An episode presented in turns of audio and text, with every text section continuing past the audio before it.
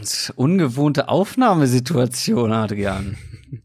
Ja, ich bin auch, weiß noch immer nicht, was ich davon halten soll, wenn ich dich jetzt hier 2 Stunden anschauen muss. Was? Wir sehen uns, ist das nicht schön? Wir können endlich mal unsere Einsätze sozusagen timen. Wir sehen, wenn der andere was sagen will und fallen uns nicht ständig ins Wort. Dank Nico Backspin übrigens, der letztes Mal gesagt hat, er macht das lieber gerne mit Video. Wir haben vorher immer ohne Video gemacht und einfach nur quasi wie ein Telefonat das Ganze durchgeführt. Und ich fand das eigentlich ganz gut, weil, wie gesagt, man hat gesehen, wenn der andere was sagen will, man sieht die Gestik, die Mimik. Finde das probieren wir mal aus. Also ich fand's jetzt auch, wir haben ja ein Instagram Live gemacht gehabt, wann war das denn? Montag, glaube ich, gell? Montag? Ja. Da ist es mir auch wieder positiv aufgefallen. Man redet halt doch irgendwie anders miteinander, ja, wenn man sich sieht. Stimmt schon. Ja. Ja. Probieren wir das mal aus. Gerne Feedback geben, ob hier irgendein Unterschied Katastrophe merkt. Ist.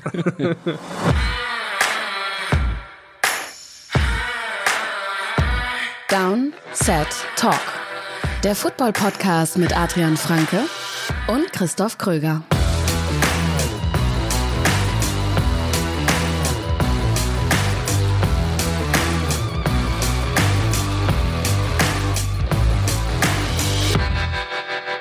So, und wenn Adrian ausgetrunken hat, können wir auch starten. Herzlich willkommen zur neuen Folge Downset Talk, Folge Nummer 124 am Donnerstag, den 2. Juli 2020. Der offizielle NFL-Podcast von The Zone und Spox mit mir, Christoph Kröger, und natürlich mit Adrian Franke. Einen wunderschönen guten Tag. Ich habe auch das Gefühl, ich rede anders, wenn ich weiß, dass ich gesehen werde. Ja, irgendwie schon. Vielleicht so ein bisschen höher hatte ich gerade den Eindruck. Ja, ein bisschen enthusiastischer. Und ich habe das Gefühl, ich muss jetzt wieder mehr performen vor dir. Wir sprechen heute über die nächste Division, die AFC East, wenn mich nicht alles. Ja, richtig. Die AFC East ist dran. Die Patriots, die einige News diese Woche, beziehungsweise eine große News geliefert haben. Die Jets, die Bills und die Dolphins. Und für die Jets haben wir einen Gast mit dabei, einen NFL-Analysten namens Fabian Sommer. Der erzählt uns ein bisschen, wie man die Jets-Saison einschätzen kann. Bevor wir dazu kommen, nochmal ein großer Dank, wie immer, an alle neuen Supporter bei Patreon, vor allem Nico Pregler. Ich hatte es ja letzte Woche angekündigt, da hatte ich vergessen, mir den Namen rauszusuchen. Vielen Dank an Nico, $10 pro Monat, mit denen ist er dabei. Und natürlich auch vielen Dank an alle anderen. Vor allem an alle die, die jetzt bei der Fantasy-Football-Bundesliga mit dabei sein wollen. Michael Klock, der Organisator, hat mir gerade eben eine neue Info zukommen lassen. Wir haben jetzt 650 Anmeldungen für die kommende Saison. Echt krass. Tendenz steigend. Krass. Wenn ihr auch noch mit dabei sein wollt, müsst ihr im Special Team dabei sein. Das geht ab $1 pro Monat und ihr findet das Ganze über unsere Homepage www.downsettalk.de. Und wenn ihr direkt dahin wollt, /Fantasy-Football. Nee, Fantasy-Bundesliga. So ist es richtig. So, aber bevor wir zu den News kommen, haben wir noch ein kleines Extrasegment heute geplant. Wir haben es versprochen. Ich hätte es gerne jetzt mittlerweile wieder rückgängig gemacht, aber wir haben es ja angekündigt, also muss ich da durch. Und zwar ist tatsächlich mein Running Back Ranking fertig. Häufig und oft angekündigt hier im Podcast. Ich habe es fertiggestellt. Das Ganze gibt's als Video, als Royal Fumble Folge bei YouTube, auf unserem YouTube-Kanal. Wer den noch nicht abonniert, sollte das auf jeden Fall nachholen. Die Top 10 Running Backs der NFL, in meinen Augen. Und wir machen ja bei dir und deinen Rankings immer ein Defend Yourself. Ja. Und du willst es dir nicht nehmen lassen, das jetzt mal andersrum zu machen. Also bitte, wir dürfen nicht alles verraten, weil sonst hat man keinen Grund mehr, das Video zu gucken. Und wir wollen natürlich, dass ihr alle noch dieses Video guckt. Aber so ein paar Positionen, über die können wir sprechen, vor allem die, die dich am meisten gestört haben. Ja, die mich am meisten gestört haben. Also wir hatten so eine Mini-Preview hatten wir ja schon gemacht im Instagram Live. Wo natürlich aber auch nicht ansatzweise alle Hörer dabei waren. Richtig, ganz genau. Und wir haben uns ja dann auch ein bisschen gezügelt, dass wir nicht zu weit ins Detail da gehen. Also der erste Name, über den ich gestolpert bin, war wirklich die Nummer 3. Du hattest Delvin Cook an Nummer 3, wo ich einfach finde, also ja, das ist ein guter Scheme-Fit in Minnesota und ich sehe es ja auch so, dass das Potenzial da ist, dass der als Passcatcher mehr machen kann. Aber ich finde halt nicht, dass er der bessere Back ist als viele, die du danach gelistet hast. Ich hätte beispielsweise einen Nick Chubb vor ihm gehabt.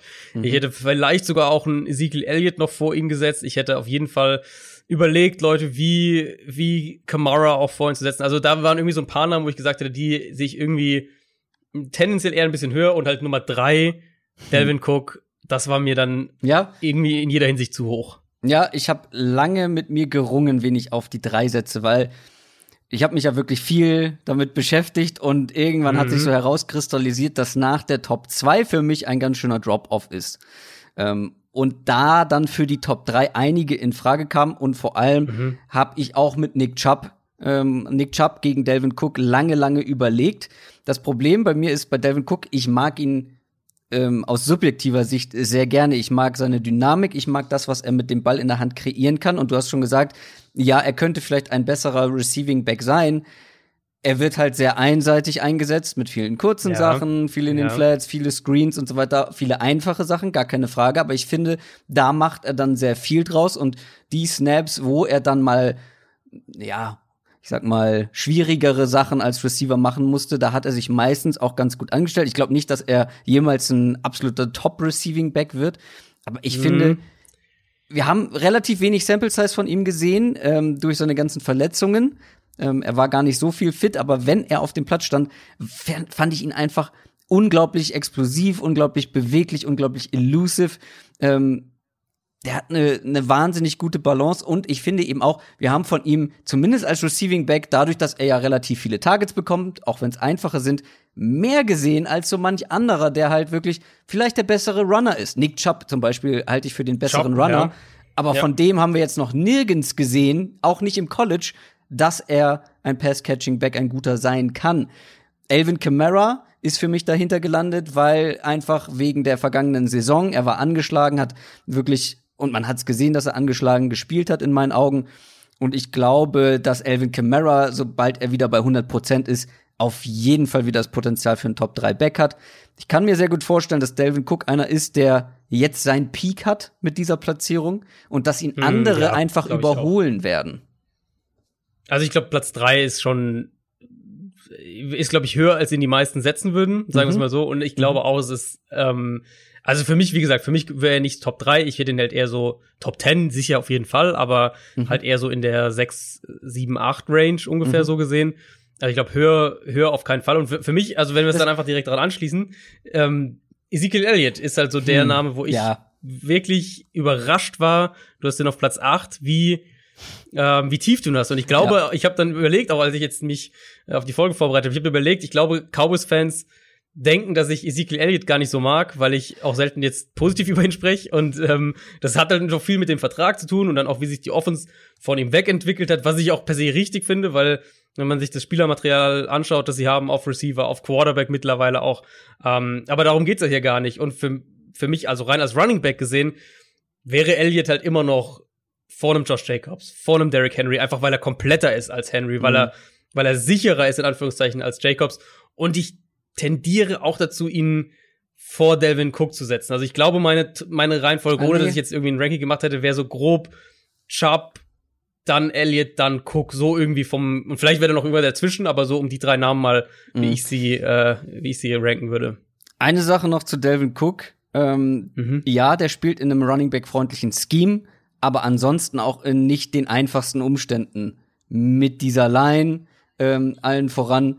Also, das zählt da natürlich auch ein bisschen rein. Das stimmt, ja. Und das stimmt. Das Lustige ist bei Ezekiel Elliott, das ist auch der Hauptkritikpunkt von den meisten, die keine Packers-Fans sind und sich wundern, dass ich Aaron Jones nicht in den Top 10 habe. Ist auch der größte Kritikpunkt und das kann ich auch total verstehen und hat mich selber auch ein bisschen überrascht, weil ich eigentlich Ezekiel Elliott sehr gerne mag als Runner. Und ich glaube auch, dass er ein sehr ausgeglichener Runner ist, der viel richtig gut kann. Ich habe aber halt auch von allen Backs, die ich jetzt in den Top 10 habe, jede Menge Spielmaterial noch mal gesehen. Und Ezekiel Elliott macht in diesen guten Umständen mit dieser super Line, mit dieser super Offense auch im letzten Jahr und diesen unfassbar vielen Rushing Attempts, die er hat, der macht das, was er machen muss, teilweise mehr. Aber ich glaube, alle Backs, die ich vor ihm habe, Derrick Henry, weil er ein ganz anderer Typ ist, vielleicht mal so ein bisschen ausgeklammert, aber so Leute wie Delvin Cook, wie Nick Chubb und ja, die halt noch davor unterwegs sind. Auch ein Josh Jacobs, glaube ich, würden mindestens das Gleiche machen können, einfach weil sie noch ein Stück explosiver sind in meinen Augen. Ezekiel Elliott ist nicht der mega shifty Runner, der hat von allem etwas, der hat genug Power. Aber ich finde, alle in dem Ranking vor ihm sind dann noch ein Stück dynamischer, noch ein Stück explosiver. Und das, wie gesagt, das hat mich überrascht. Und da war der ausschlaggebende Punkt, das Game-Tape, was ich geguckt habe. Ich war selber dann überrascht, dass ich das weniger so beeindruckend finde, als das, was ich so erwartet hätte. Also bei Cook ist natürlich von den, wenn jetzt die Highlights nehmen und die Explosivität, die Highlights davon ist er natürlich extrem. Also da ist er halt wahnsinnig gut und da kommt auch, finde ich, in puncto Explosivität kaum ein Back in der NFL an ihn ran. Ich finde aber eben Elliott selbst als Runner betrachtet irgendwie ist halt so der bessere Allrounder insgesamt als viele vor ihm. Und was jetzt die Receiving-Qualitäten angeht, finde ich, ist er halt jetzt mindestens mal auf Augenhöhe mit Cook, wenn nicht eher noch darüber. Deswegen ist für mich halt so ein bisschen, ich sehe ihn im Moment als immer noch einen sehr, sehr guten Runner und du kannst mit ihm im Passspiel einiges machen, auch wenn es jetzt die Cowboys vielleicht in der jüngeren Vergangenheit nicht mehr so viel gemacht haben. Aber der war mir auf 8 dann echt doch ein gutes Stück zu niedrig und wie gesagt, von der Hackordnung her hätte ich sozusagen Chubb, Elliott, Cook wahrscheinlich so grob und dann vielleicht noch einen Namen, über den wir noch sprechen können, weil jetzt eh schon auch der Name ein paar Mal gefallen ist eben Josh Jacobs, wo ich sage, das war mir einfach zu hoch mit Platz 7. Ja, als Runner ist der super und wir beide mögen ja auch das Potenzial. Wir mochten ihn beide vor dem Draft, was er auch als Receiver im College gezeigt hat. Aber er ist jetzt eben erst ein Jahr in der Liga und noch wissen wir auch nicht, inwieweit sich das auf die NFL überträgt. Und wenn wir von guten Umständen sprechen, also die Raiders haben halt auch eine super Offensive Line. Da, das muss man auch sagen, ist jetzt nicht so, als würde der hinter irgendwie einer fünf schlechtesten Line oder sowas laufen. Deswegen hätte ich Jacobs, wenn dann eher ganz knapp in der Top 10 drin gehabt, vielleicht sogar gar nicht in der Top 10 gehabt, vielleicht eher so in dieser 11, 12, 13 Range, ja. Eher so in der Richtung und auf jeden Fall eben, wie gesagt, hinter Ezekiel Elliott. Ja, das ist auch das, was viele kritisieren und ich kann das auch total nachvollziehen und ja, vielleicht habe ich da auch so minimal die Josh Jacobs Fanbrille auf. Wie gesagt, ich habe es auch eingangs bei dem Ranking angekündigt, natürlich gibt es subjektive Präferenzen, die du dann oder Sachen, Eigenschaften, die du unterschiedlich gewichtest. Und ich kann auch das Argument verstehen, dass wir bei Josh Jacobs in der NFL noch nicht gesehen haben, dass er ein guter Receiving Back sein kann. Aber bei ihm ist halt der große Unterschied, wir haben es im College gesehen. Und ich finde, der hat wirklich schon eine so gute Saison als Runner gespielt. Sowohl, wenn man sich GameTap anguckt, als auch die Zahlen. Sowas wie Forced Missed Tackles, Breakaway Percentage, also wie viel er dann noch mehr rausholt sozusagen aus seinen Möglichkeiten, die er hat. Die ist in Sachen Breakaway Percentage auf einem Level mit Derrick Henry, den man ja so wirklich als einen der Big Play Hitter aus dem letzten Jahr in Erinnerung hat. Also ich finde, ja, vielleicht ist es ein Jahr zu früh, um ihn vor Ezekiel Elliott zu setzen. Aber ich glaube, dass spätestens nächstes Jahr da weniger Diskussionen über diese Reihenfolge herrschen werden. Das ist halt die Frage, ob sich was an seiner Rolle ändert. Wenn man eben sieht, dass sie den Lynn Bowden gedraftet haben, der wahrscheinlich auch diese Receiving-Back-Rolle irgendwie einnehmen wird, dass sie ja auch noch mal wirklich fürs Wide-Receiver-Core einiges gemacht haben. Das heißt, die Targets werden auch da in andere Richtungen gehen. Ist halt die Frage, ob sie ihn einfach wirklich als Elite-Runner sehen, der halt hier und da mal einen Pass fangen kann. Oder ob sie ihn halt auch in diese. Aber sagen wir so, wenn sie ihn nicht so einsetzen würden, wenn sie ihn so einsetzen würden wie letztes Jahr, würdest du ihn dann immer noch in deiner Top 10 auf 7 haben? Oder ist es dann halt so Dann kommt so ein bisschen Naja, das Ding ist, dann kommt so ein bisschen darauf an, wie er sein Niveau als Runner halten kann. Mit der Elusiveness, wo er einfach tatsächlich in diesem einen Jahr zu den Besten der Liga gehört hat. Der hat die meisten verhinderten Tackles pro Ballberührung, egal jetzt ob Rushing oder Receiving und das mit Abstand. Also im Schnitt, im Verhältnis. Und wenn er dieses Niveau halten kann, sprechen wir ja quasi über einen Nick Chubb. Der ist ja auch nur ein sehr geringer Faktor im Passing-Game. Und über den also da stören sich die wenigsten dran, dass ich ihn in den Top 5 habe. Und ich glaube, wenn Josh Jacobs dieses Niveau aus diesem Jahr als Runner halten kann, dann sollte er zumindest diese Platzierung, Platz 7, halten können. Und wenn er dann noch mehr im Passing-Game eingebunden wird, wo ich auch so ein bisschen meine Zweifel habe, so wie bei Nick Chubb übrigens auch, das limitiert ihn dann natürlich, gar keine Frage. Ja, das würde ich auch so sehen. Und da ist da wirklich, und das ist, also das trifft ja auch auf andere Kandidaten, trifft ja auf den Derrick Henry auch zu. Also wenn wir da, wo wir schon relativ sicher sagen können, da wird im Passspiel als Receiver, wird da nicht mehr viel mehr kommen als das, was er jetzt hat. Und dann ist halt die Frage, wie weit bringt dich das eben, diese Bulldozer plus Explosivität Geschichte als Runner, die top ist natürlich und auch super aussieht, überhaupt keine Frage. Aber selbst da kann man ja echt diskutieren, ob nicht Nick Chubb der bessere Runner ist, ob nicht ein Ezekiel Elliott der bessere Runner ist, ob nicht ein Delvin Cook der bessere Runner ist, rein als Runner betrachtet. Auch wenn es bei Henry natürlich eindrucksvoller ist und eindrucksvoller aussieht als jetzt bei den anderen Kandidaten. Absolut. Ich glaube auch, dass dann halt diese exzellenten Runner, die aber kaum im Passing-Game eingebunden werden, maximal, also das Limit ist Platz 4 in meinen Augen, weil es wird immer, glaube ich, 3 Backs geben, die halt die beides richtig gut können. Wie die beiden Leute, die ich auf 1 und 2 habe. Wie ein Elvin Kamara, wenn er fit ist. Und ich glaube, dass die dann schon irgendwo ein gewisses Ceiling haben. Und ich kann mir, wie gesagt, ich habe es auch in der Folge gesagt, Nick Chubb, wenn der nicht mehr im Passing-Game eingebunden wird, ich weiß nicht, wie er dann noch mehr klettern soll. Also, weil er hat schon als Runner eine so starke Saison gespielt. Das ist fair. Also ich glaube, dass Chubb wirklich auch ein Kandidat ist, um nächstes Jahr zu explodieren nochmal, weil er halt jetzt in dieser Offense spielen wird, die vermutlich für ihn nochmal deutlich, und die besser für ihn auch passen wird und wo er wahrscheinlich auch noch mehr Big Plays dann haben wird, könnte ich mir zumindest vorstellen. Und dann wird da wahrscheinlich noch mehr kommen und klar, als Receiver letztlich. Es gibt aber ja auch umgekehrt echt nicht so viele, weil ich habe dann auch überlegt, weil du ja eben einen Derrick Henry und einen Josh Jacobs jetzt mit dem, was er bisher gezeigt hat, oder auch Chubb und Cook, die halt auch recht hoch sind, habe ich halt auch überlegt, wie viele Backs gibt's denn im Moment, wo ich sage, das sind wirklich Matchup-Receiving-Waffen, aber halt auch wirklich zumindest mal Top-10-Runner, so ungefähr. Also zum Beispiel, ich mag ja einen Austin Eckler sehr, aber mir ist auch klar, dass das kein Top-10-Runner ist, sondern eher, weiß ich nicht, 20, 25 beste Runner oder sowas unter Running Backs. Das heißt, so diese wirkliche Kombination, finde ich, die beides haben, da gibt's im Moment auch gar nicht so viele. Also es gibt 3, 4, 5 vielleicht in der NFL aktuell. Es gibt, glaube ich, 3 auf jeden Fall.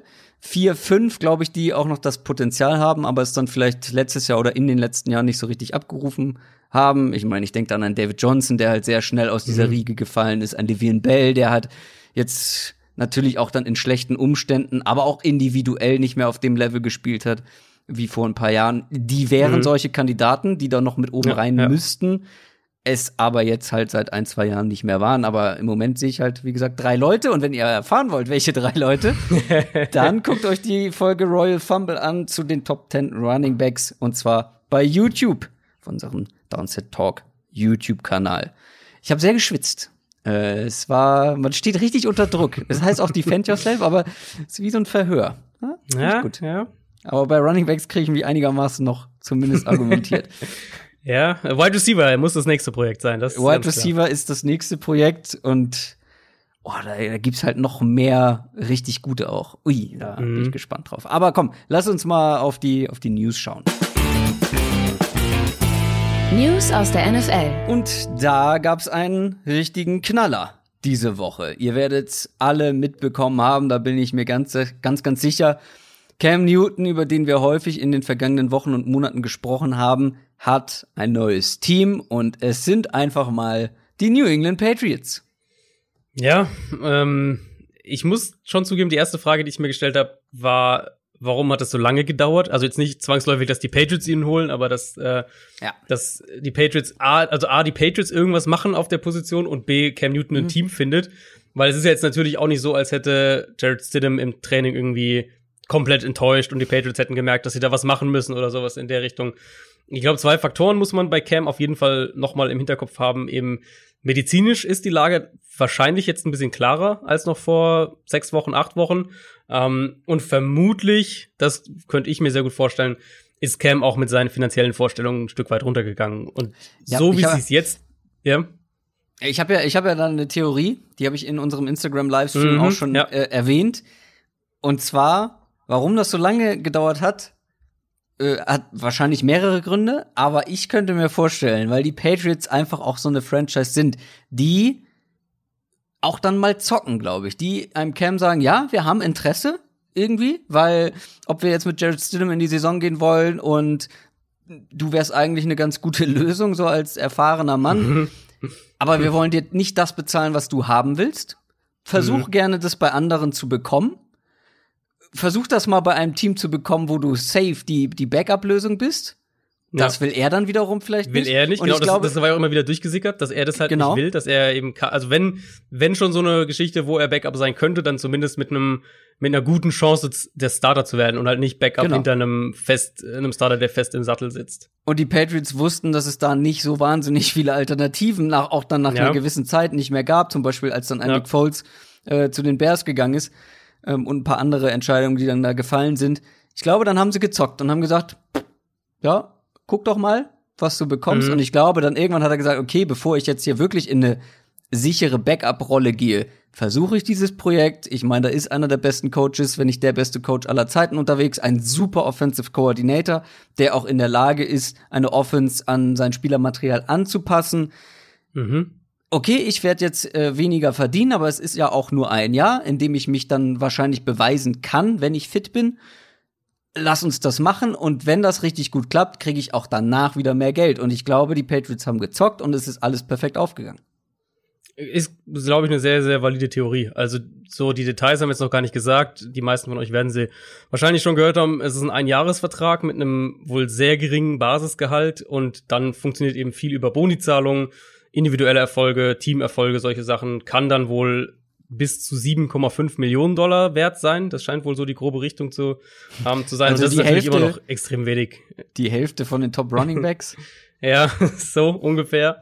Auch wenn wir sonst also Quarterbacks anschauen, was Quarterbacks, selbst was Backup-Quarterbacks ja zum Teil, also klare Backup-Quarterbacks anderswo bekommen, ist das natürlich immer noch ein absolutes Schnäppchen. Und das wäre ja auch nur, wenn er diese Kriterien erfüllt. Und wenn er die erfüllt, dann hat er ja offensichtlich eine sehr gute Saison gespielt und dann ist es ja immer noch ein Win für die Patriots. Und ich war echt überrascht, wie häufig ich auf Twitter irgendwie was gelesen habe in die Richtung, dass das Cam gar nicht in die Patriots Offense passt und so weiter. Und also ehrlicherweise glaube ich, dass da auch teilweise Leute eine zu starre Idee irgendwie von der Patriots Offense haben, auf der einen Seite. Und auf der anderen Seite denke ich auch, dass einige gar nicht mitgekriegt haben, wie sich die Panthers Offense in den letzten 1,5-2 Jahren verändert hat. Weil klar, Cam am Anfang, da war er dieser Deep Ball Passer, Accuracy nicht so da, kam über seine Physis als Runner natürlich auch, über seinen Arm dann irgendwo auch.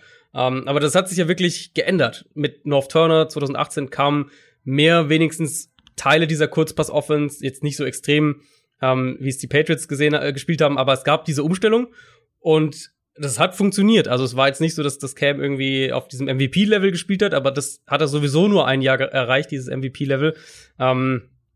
Es waren aber eben Elemente, wo ich sage, die passen sehr gut in das, was New England eigentlich über die Jahre auch gemacht hat. Eben Kurzpass, Option Routes, viel Pre-Snap-Verantwortung auch für den Quarterback. Das war bei Cam auch immer ein Thema, was, glaube ich, so ein bisschen teilweise auch untergeht. Und dann halt der größere Teil fast von dem Argument, was ist denn die Patriots Offense aktuell? Also zu sagen, irgendwie er passt nicht in die Offense, ist halt, Brady ist weg und das wird nicht die gleiche Offense bleiben. Die werden nicht einfach einen anderen Quarterback nehmen und Brady ersetzen und dann einfach weitermachen. Ich glaube, da verwechseln dann viele Leute im Kopf die Patriots Offense als solches mit dem, was Tom Brady ist. Also ich glaube, viele haben die Spielweise von Tom Brady als die Patriots Offense abgestempelt. Dass die aber ganz anders aussehen kann, wenn da ein anderer Quarterback am Start ist, haben wir gesehen. Mit einem Jacoby Brissett, glaube ich, war das, wo man dann plötzlich ganz andere Play-Calls gemacht hat, als in den Wochen mit Tom Brady und auch mit einem Jimmy Garoppolo, der natürlich einem Tom Brady noch viel eher ähnelt als ein Cam Newton. Aber du hast es angesprochen, man darf auch Cam Newton als smarten Quarterback nicht unterschätzen, der Pre-Snap Gegner auch lesen kann. Ich glaube, das unterschätzen viele, weil viele diesen Paradiesvogel mit seinen verrückten Post-Game-Outfits im Kopf haben und sagen dann direkt, ja, das ist nur so ein Showman und der hat nicht viel im Kopf. So, doch, der ist einer der smartesten und cleversten Quarterbacks, glaube ich, in der NFL. Ja, und also das zum einen, man darf wirklich unterschätzen, wie viel er auch Pre-Snap gemacht hat bei den Panthers dann. Du hast jetzt schon diese Brissett-Episode angesprochen. Selbst mit Brady, also selbst wenn als Brady fit war über die Jahre, haben die Patriots ja immer wieder auch verschiedene offensive Gesichter gezeigt. Das war ja so eines dieser Merkmale, dass sie eben von der vertikalen Offense dann zu den zwei Tight Ends, dann mal wieder mehr Kurzpass mit Slot-Receivern, dann wieder ein bisschen vertikaler. Jetzt die letzten Jahre haben sie auch wieder mehr auch aufs Run-Game gesetzt und das wieder so als Komplementärstück stärker aufgebaut. Also sie waren ja dafür, dass es der gleiche Coach oder der gleiche Offensive Coordinator auch über den Großteil der Zeit war, und Brady der gleiche Quarterback eben, der gleiche Starting Quarterback, waren die ja echt auch sehr sehr flexibel und sehr variabel. Und dann, glaube ich, sollte man zumindest auch wirklich in Erwägung ziehen. Das war ja auch einer der Punkte, die ich damals gesagt hatte, als wir es von Cam generell hatten und wo der hingehen könnte, warum die Patriots, denke ich, eine Option sind, dass sie vielleicht schon länger mit dieser Idee auch so ein bisschen im Kopf spielen, die Offense mehr um so einen mobilen Quarterback herum aufzubauen. Und gerade Belichick, der mit mobilen Quarterbacks und vor allem auch Cam übrigens, gegen den hat er ja echt, ich glaube, zweimal gespielt, zweimal verloren, mit mobilen Quarterbacks auch immer wieder Staatsfeind Nummer 1. Genau, hat er gesagt, ihn mal genannt. Ne? Ja, dass der vielleicht auch Interesse hätte, so ein bisschen diese Offense, so eine Option-Offense aufzubauen. Der gab's auch sehr konkrete Berichte, dass die an Lamar Jackson interessiert waren vor dessen Draft. Die haben ihn auf jeden Fall mehrfach interviewt. Josh McDaniel soll auch diese Idee sehr gemocht haben, dass man sich nach Brady so ein bisschen offensiv auch neu orientiert. Und jetzt haben sie es ja direkt vor der eigenen Nase gehabt mit Lamar, mit den Ravens, die gegen die Patriots auch deutlich gewonnen haben in dem direkten Duell. Also den Faktor würde ich auch wirklich gar nicht ausschließen. Und ich bin extrem gespannt, was sie sich dann im Detail einfallen lassen, wie diese Offense aussehen wird. Und wir sprechen ja gleich im Detail noch drüber. Aber nur um das klar zu sagen, also wenn Cam fit ist, dann ist es für mich auch kein Quarterback-Duell oder sowas, sondern dann ist Cam für mich der Starter und Stidham ist der Backup. Absolut. Aber die Patriots haben auch noch eine weitere News geliefert, beziehungsweise eine, die Patriots betrifft. Und zwar diesen Video-Eklat, den es da vor 2 Jahren, ist das schon so lange her? Ich weiß es gar nicht. Saison. Letzte Saison war das. Ja. Dieser Video-Eklat wurde jetzt bestraft. Ja, es ist gut, dass du so gesagt hast, weil ich glaube, das war fast generell so ein bisschen in Vergessenheit geraten, dieses ganze Ding irgendwie. Oder auch, dass es nach wie vor untersucht wurde. Was ist jetzt nochmal mit diesen aufgepumpten Bällen? Was ist da eigentlich rausgekommen? Es war spät jetzt in der Regular Season letztes Jahr. Und die Situation war ja die, dass ein Kamerateam beim Spiel der Bengals gegen die Browns ein Kamerateam wohl auch akkreditiert war. Die offizielle Version, ich sage das jetzt mal so ganz wertfrei eben, war, dass dieses Kamerateam wohl einen der Scouts begleitet hat für so eine interne Doku, diese Do-Your-Job-Geschichte, Doku. Das Problem dabei war aber dann, dass diese Kamera an irgendeinem Punkt wirklich für mehrere Minuten auch die Seitenlinie der Bengals gefilmt hat, was dann eben natürlich zu Vorwürfen geführt hat, dass da irgendwelche Signale, irgendwelche Handzeichen, irgendwas in der Richtung vielleicht gefilmt wurde, um das irgendwie aufzuzeichnen und dann daraus irgendwie einen Nutzen ziehen zu können. Der Videoproducer wurde dann erwischt. Sie haben ihn auch inzwischen entlassen. Jetzt gibt's wirklich konkrete Beweise, gab's da natürlich dann auch nicht, muss man auch sagen. Deswegen ist es wahrscheinlich auch so ein bisschen vom Radar gefunden, weil soweit ich das verfolgen konnte, auch nie diese Verbindung von diesem Videoteam, was ja jetzt kein Videoteam im Sinne von Football-Videoteam ist, sondern Teil dieser Produktionssache. Diese Verbindung von dem zur Football-Operation-Seite der Patriots konnte nie konkret nachgewiesen werden. Dementsprechend ist die Strafe dann trotzdem recht hart. Vielleicht auch aufgrund der Vorgeschichte der Patriots, vielleicht, weil man irgendwie da ein Zeichen setzen wollte. Also Strafe ist $1,1 Millionen. Dann darf diese Production Crew von den Patriots während der kommenden Saison nicht bei Spielen filmen und vor allem eben verliert New England einen Drittrunden-Draft-Pick nächstes Jahr. Und das ist natürlich schon ein heftiger Schlag, wo wirklich auch ganz konkret, also man die ersten 2 Sachen könnte man ja auch so ein bisschen anders interpretieren, aber da wird ja ganz konkret die Football-Seite des Teams bestraft. Bei den anderen beiden Sachen kann man es ja auch auf die andere Seite schieben. Ja. Wir wissen noch nicht, ob die NFL oder in welcher Form eine NFL-Saison kommendes Jahr stattfinden wird. Wir wissen auch noch nicht, wie es mit der Preseason aussieht. Was wir wissen ist aber, dass das Hall of Fame Game nicht stattfinden wird dieses Jahr. Genau, das wäre Cowboys gegen Steelers gewesen. Die ganze Hall of Fame-Zeremonie, Wochenende, alles, das wurde auch alles abgesagt und mehr oder weniger war dann das Spiel halt auch obsolet natürlich, als dann klar war, dass die Zeremonie und das nicht stattfinden wird. Das bedeutet erstmal, dass die Cowboys und die Steelers jetzt so wie die anderen 30 Teams auch ein paar Tage später ins Training Camp starten, nämlich am 28. Juli. Und da hat die NFL Anfang der Woche nochmal ein Statement veröffentlicht, in dem eben steht, dass den Teams mitgeteilt wurde, dass die Training Camps auch wie geplant beginnen sollen. Das heißt, zumindest diese Rahmenbedingungen haben wir immer noch, aber ich glaube, es ist schon generell auch ein erster Ausblick jetzt auf die Preseason. Es ist jetzt so das erste größere NFL-Event, das im Zuge von Corona abgesagt wurde.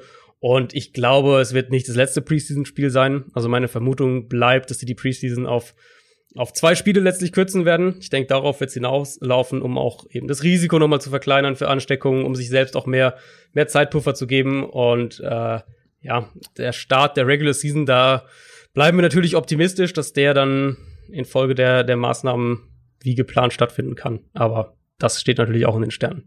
Und wenn das feststeht, erfahrt ihr es natürlich bei uns, bei Downset Talk, genauso wie die AFC East kommendes Jahr ausgehen wird. NFL Preview. Und damit starten wir die nächste Division Preview. Wie gesagt, die AFC East ist dran. Ihr kennt das Spiel. Wir schauen auf diese eine Division, auf alle 4 Teams, gehen die alle durch. Wie ist die Offense? Wie ist die Defense? Wie lief's letztes Jahr? Wie könnte es kommendes Jahr laufen? Was hat sich getan? Und wir starten mit dem schlechtesten Team des vergangenen Jahres. Und das waren die Miami Dolphins mit 5-11.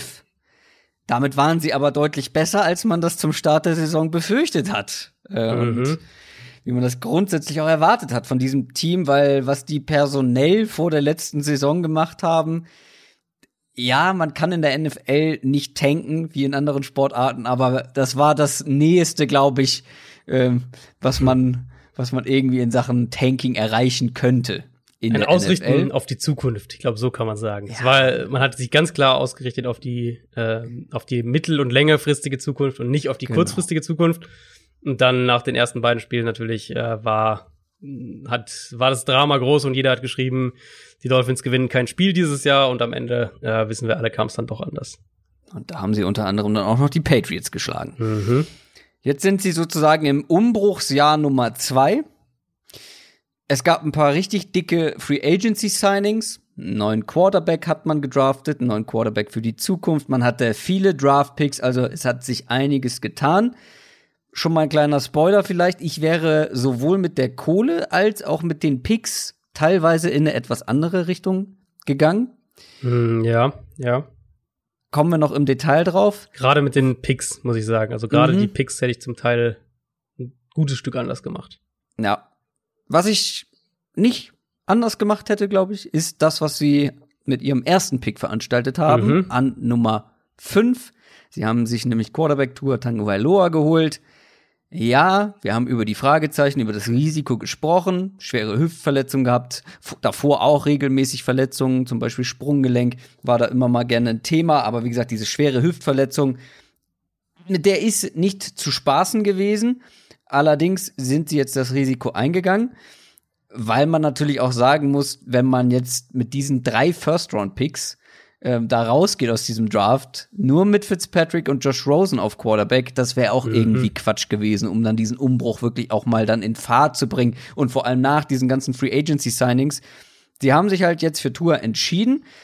Ich habe noch mal nachgecheckt, es gibt ja immer mehr Gerüchte, es gab schon vor dem Draft gerüchtet, dass er physisch wieder sehr weit sein soll. Aber jetzt soll er wirklich tatsächlich auch schon bei 100% sein. Disclaimer, sagt sein Agent. Also ein bisschen mit Vorsicht zu genießen natürlich. Aber wir sind beim Draft noch davon ausgegangen, dass wir ihn vielleicht irgendwann später im Laufe der Saison sehen, je nachdem, wie es läuft. Ich glaube allerdings, dass man ihn jetzt schon etwas früher sehen könnte, auch wenn die Dolphins natürlich eigentlich gar keine Eile haben, weil sie mit Fitzpatrick zumindest jemanden haben, der ein gewisses Niveau aufrechterhalten kann. Das denke ich auch. Also die Situation ist sehr komfortabel erstmal. Du hast Fitzpatrick, der letztes Jahr ja auch wirklich uns alle überrascht hat, positiv überrascht hat dann.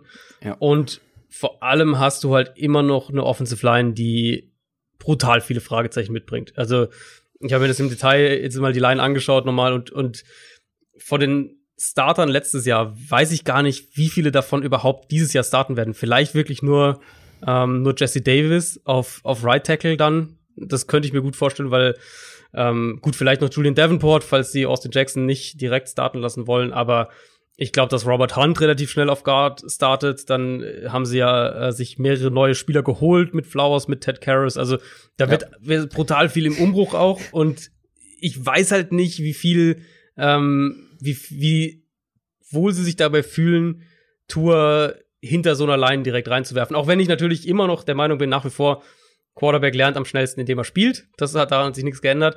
Aber wenn du halt einen Quarterback hast, der von einer schweren Verletzung zurückkommt, der mit seinem Spielstil ja innerhalb der Pocket auch immer so ein bisschen auf der, oder nicht immer, aber gerne mal so ein bisschen auf der riskanteren Seite agiert, dann würde ich halt eher dazu tendieren, glaube ich, am Anfang mal noch Fitzpatrick, zumindest mal bis die Line sich so ein bisschen gefunden hat und zusammengefunden hat und stabilisiert hat und dann machst du den Quarterback-Tausch irgendwann. Und vor allem, weil Tua ja auch einer ist, wo wir gesagt haben, der ist aus einer sauberen Pocket am besten und deutlich besser, als wenn die Umstände oder der Druck kommt oder wenn es irgendwie kompliziert wird. Deswegen natürlich da auch eine Offensive Line, wie immer eigentlich Gold wert, aber bei solchen Quarterbacks und dann auch noch Jungen noch viel entscheidender. Und du hast es angesprochen, man hat viel getan. Also man hat in Runde 1, 2 und 4 einen O-Liner gedraftet, plus 3 undrafted Free Agents noch danach geholt. Und du hast sie angesprochen, Ted Karras und Eric Flowers. Also meine Frage wäre jetzt gewesen, hilft viel auch viel, aber die hast du quasi schon beantwortet. Natürlich die Rookies, da weiß man nie, wo es hingeht. Das sind Wildcards, die können auch schon im ersten Jahr vielleicht einschlagen, aber eher unwahrscheinlich. Aber ja, also eine Elite-Offensive Line wird das nächstes Jahr noch nicht. Das nicht. Also sagen wir so, die 2 Free Agency-Verpflichtungen, die sind, denke ich, fixe Starter. Flowers und Ted Karras, also Guard und Center, Left Guard und Center, die werden starten. Ich, wie gesagt, denke, dass Robert Hunt, der Zweitrunden-Pick, Michael Dieter recht schnell verdrängen kann auf Right Guard. Das wäre dann der dritte neue Starter und dann der erste Rookie. Und dann halt auf Left Tackle ist es ja auch nur eine Frage der Zeit. Also die offensichtlich sehen sie ja viel in Austin Jackson. Er ist vom Spieler, von dem, was er als First-Round-Pick. Genau, das war der First-Round-Pick. Er ist von der Projection her, ist er noch eher so einer, der tendenziell ein bisschen Zeit braucht, auch physisch vielleicht noch ein bisschen Zeit braucht. Das heißt, vielleicht sind sie da ein bisschen abwartender lassen, Davenport erstmal noch spielen. Aber auch Austin Jackson, da bin ich mir relativ sicher, wird im Laufe der kommenden Saison irgendwann starten. Und dann hast du ja halt die vier neuen Starter, von denen 2 Rookies und 2 Free-Agency-Verpflichtungen wären. Und das kann man nicht so richtig oder eine richtige Projection da machen. Wo sie aber auch viel gemacht haben, ist das Backfield. 2 das neue stimmt, haben sie da, mit Jordan Howard und Matt Breida. Grundsätzlich muss ich sagen, sie haben aus einem sehr schlechten Backfield ein ganz gutes gemacht. Eins, wo ich sagen würde, das ist auf jeden Fall okay, weil das war letztes Jahr gar nichts. Klar, es gab auch keine Hilfe so von der Offensive Line, und auch individuell eben von den Running Backs kam wenig. Ich habe 2 Fragen. Die eine wirst du beantworten können, weil du es sicher schon gehört hast. Wer hatte die meisten Rushing Yards bei den Dolphins letztes Jahr? Das war Fitzpatrick. Ja, das war der Quarterback. Aber weißt du auch, wer die meisten Rushing Yards von den Running Backs hatte? Von den Running Backs? Das war, glaube ich, einer dieser, der dann irgendwie so ganz spät reinkam noch, oder? War das nicht so? War es nicht sogar Patrick Laird oder sowas? Nee, der hatte dann auf einmal unglaublich viele Targets, aber der hatte gar nicht so wahnsinnig viele Rushing Yards. Ah, okay. Nee, dann weiß ich es noch nicht. Mark Walton, ja, okay. Mochte ich ja damals, die ganz treuen Hörer unseres Podcasts werden es wissen. Den mochte ich damals vor dem Draft sehr, sehr gerne, ist aber ein sehr verletzungsgeplagter Typ. Tatsächlich auch Free Agent momentan. Ich glaube, der hat dann auch nur die ersten Wochen die ersten Wochen hat sich dann verletzt oder die letzten Wochen war vorher verletzt. Irgendwas war da wieder mal mit ihm. Also wirklich sehr verletzungsanfällig. Aber der hatte die meisten Rushing Yards als Running Back und ist jetzt Free Agent. Ich meine, das sagt einiges aus. Ja, Jordan Howard es war wirklich ein Problem, wenn du halt einfach überlegst, klar, man kann über Running Back die Positionen dann streiten und Wert und so weiter, aber du brauchst halt zumindest eine gewisse Baseline. Das ist halt so, und die war halt gar nicht gegeben mit Kalen Ballage dann auch nicht, mit Patrick Laird ja auch nicht, also, ja. Und wenn du keine Baseline vom Run-Blocking hast, von der Offensive Line, gerade dann brauchst du ja individuelle Qualität. Genau, dann sieht's noch übler aus, wenn die Running Backs nicht gut sind. Wenn du eine richtig gute Line hast, dann kannst du da wirklich die meisten soliden Runner hinstellen. Wenn nicht, wird's halt wirklich sehr, sehr schwierig. Jordan Howard ist so ein solider Runner, ganz zuverlässiger Typ, gerade Short Yardage. Habe auch noch mal ein bisschen Game-Tape aus dem letzten Jahr geguckt. Wirklich so ein ganz zuverlässig. Der findet immer die Lücke, egal wo sie sich jetzt bietet. Gerade so für diese Goal-Line-Situation auch. Macht unglaublich viele Touchdowns auch dadurch, weil er, wie gesagt, auch geduldig ist und dann die Lücke findet. Und Matt Breida, den sie von den 49ers bekommen haben, ist quasi ein gutes Gegenstück dazu. Explosiv, dynamisch, oft verletzt. Was ich spannend finde, assoziierst du Matt Breida mit Pass-Catching? Also halt diese klassischen Geschichten, ein paar Screens und sowas, aber ich hätte ihn jetzt nicht als Receiver in dem Sinne im Kopf gehabt, ne?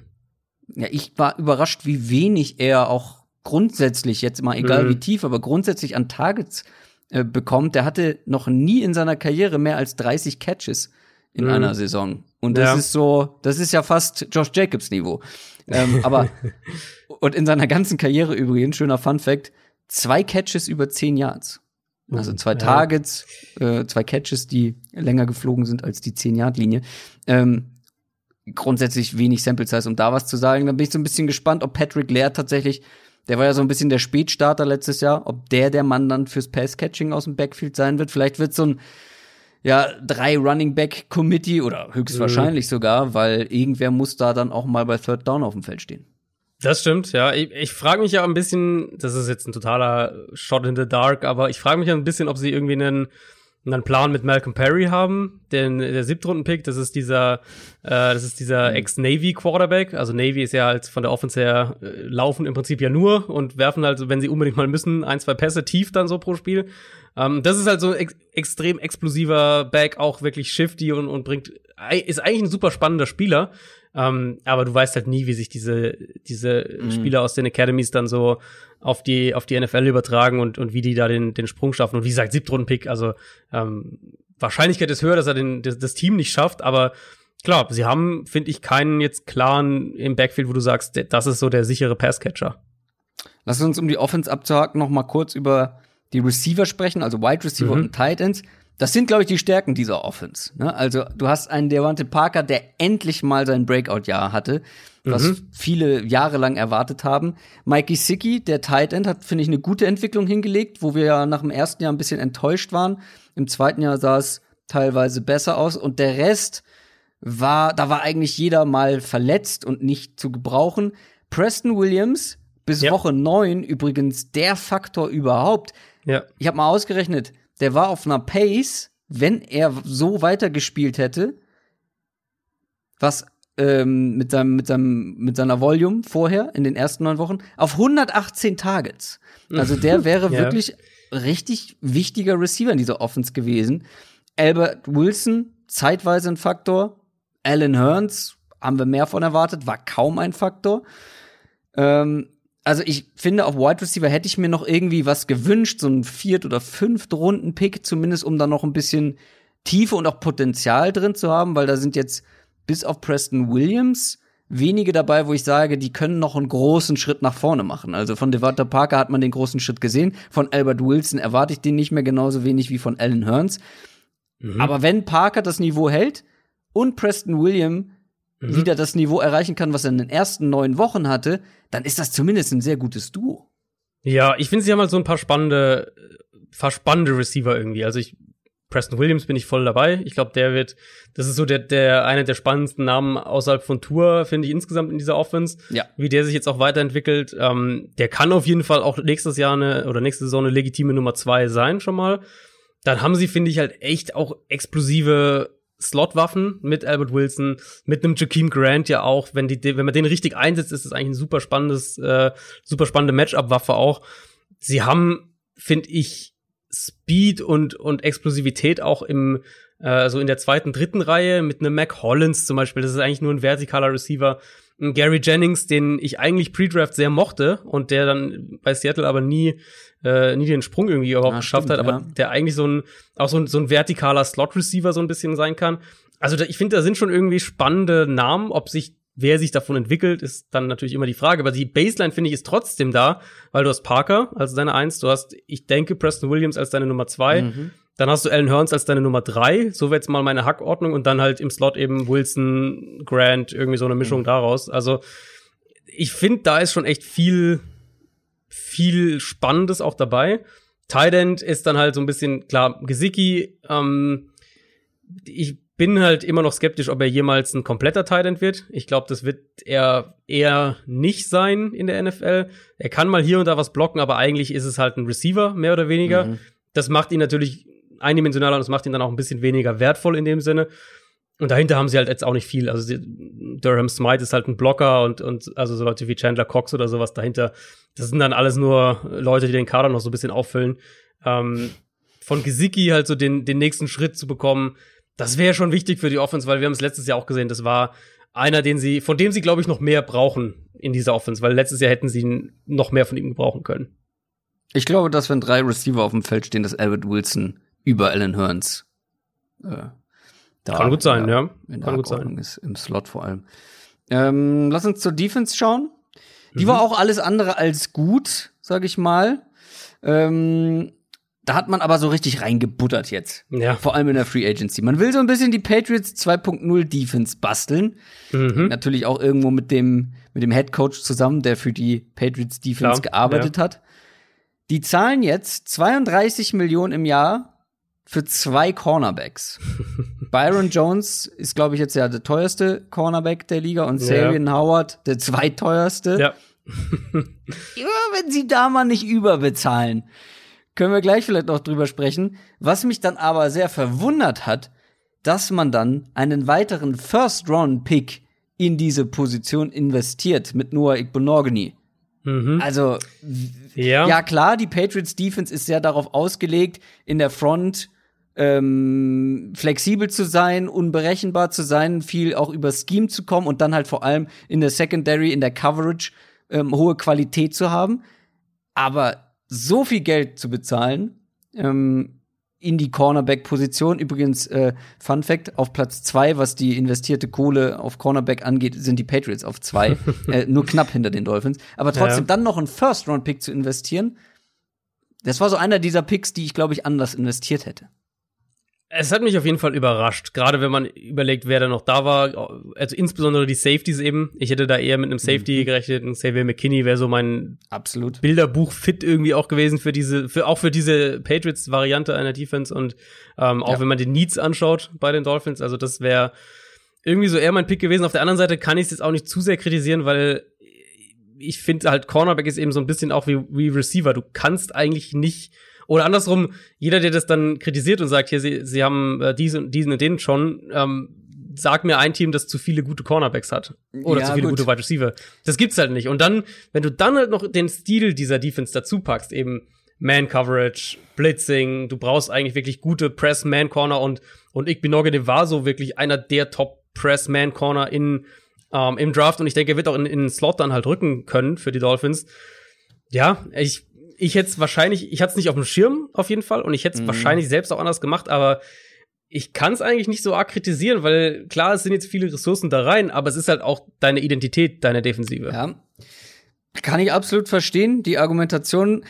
Was natürlich direkt auffällt ist, okay, du gehst jetzt hier noch mal in der ersten Runde mit einem Cornerback, obwohl du ja vor allem auch in der Defense andere Schwachstellen hast. Also ich meine mal, du hast gerade gesagt, Safety fällt sofort auf, Linebacker, mal abgesehen von jetzt einer teuren neuen Investition mit Kyle Van Noy, der ja aus der Patriots-Defense kommt, aber auch sehr flexibel da eingesetzt wird. Aber vor allem dann auch der restliche Pass-Rush. Klar, Kyle Van Noy kann das mal situativ machen, aber das ist ja jetzt kein klassischer Edge-Rusher.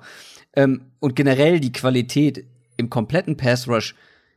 Christian Wilkins hat an der Interior-D-Line eine okaye Rookie-Saison gespielt. Generell soll der Pass-Rush natürlich dann auch wie bei den Patriots eher über Scheme kommen. Und es gibt ja auch Upgrades wie ein Shaq Lawson zum Beispiel, der jetzt aber auch nicht zum Top-Level der Pass-Rusher gehört. Vince Beagle, das war letztes Jahr der Top-Rusher der Dolphins, wenn man die Quarterback-Pressures nimmt, waren jetzt aber auch nicht wahnsinnig viele. Dann hat man einen Rayquan Davis in Runde 2 gedraftet, ist auch eher einer für die Interior Line. Also der Need ist außen und ja, dann kannst du natürlich argumentieren, okay, es soll viel über Scheme kommen, aber du brauchst ja trotzdem ein bisschen individuelle Qualität. Du brauchst halt die richtigen Spielertypen. So, Ich glaube, so muss man es halt sagen. Und Van Noy war jetzt bei den Patriots, ist er dann immer mehr in diese Edge-Rolle irgendwie gerutscht. Also war eigentlich Linebacker, dieser Hybrid irgendwie so ein bisschen. Und viel, klar, es ist viel Blitzing, aber die Linebacker haben ja echt auch große Rollen im Pass-Rush dann in diesem Patriots-Modell.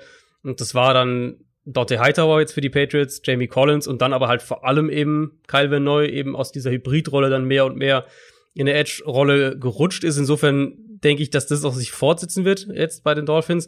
Du brauchst halt die richtigen Spielertypen eben, um Räume zu schaffen in dem Fall. Das ist ja so ein bisschen das, was diese Front auch liefern soll in diesem defensiven Konzept, Räume zu schaffen und eben, ich sage jetzt mal, gerade gegen den Run eine große Physis auch mitzubringen, eben auch two-gappen zu können, wirklich so den Räume zu schaffen für Linebacker und für Blitzer und all diese Sachen.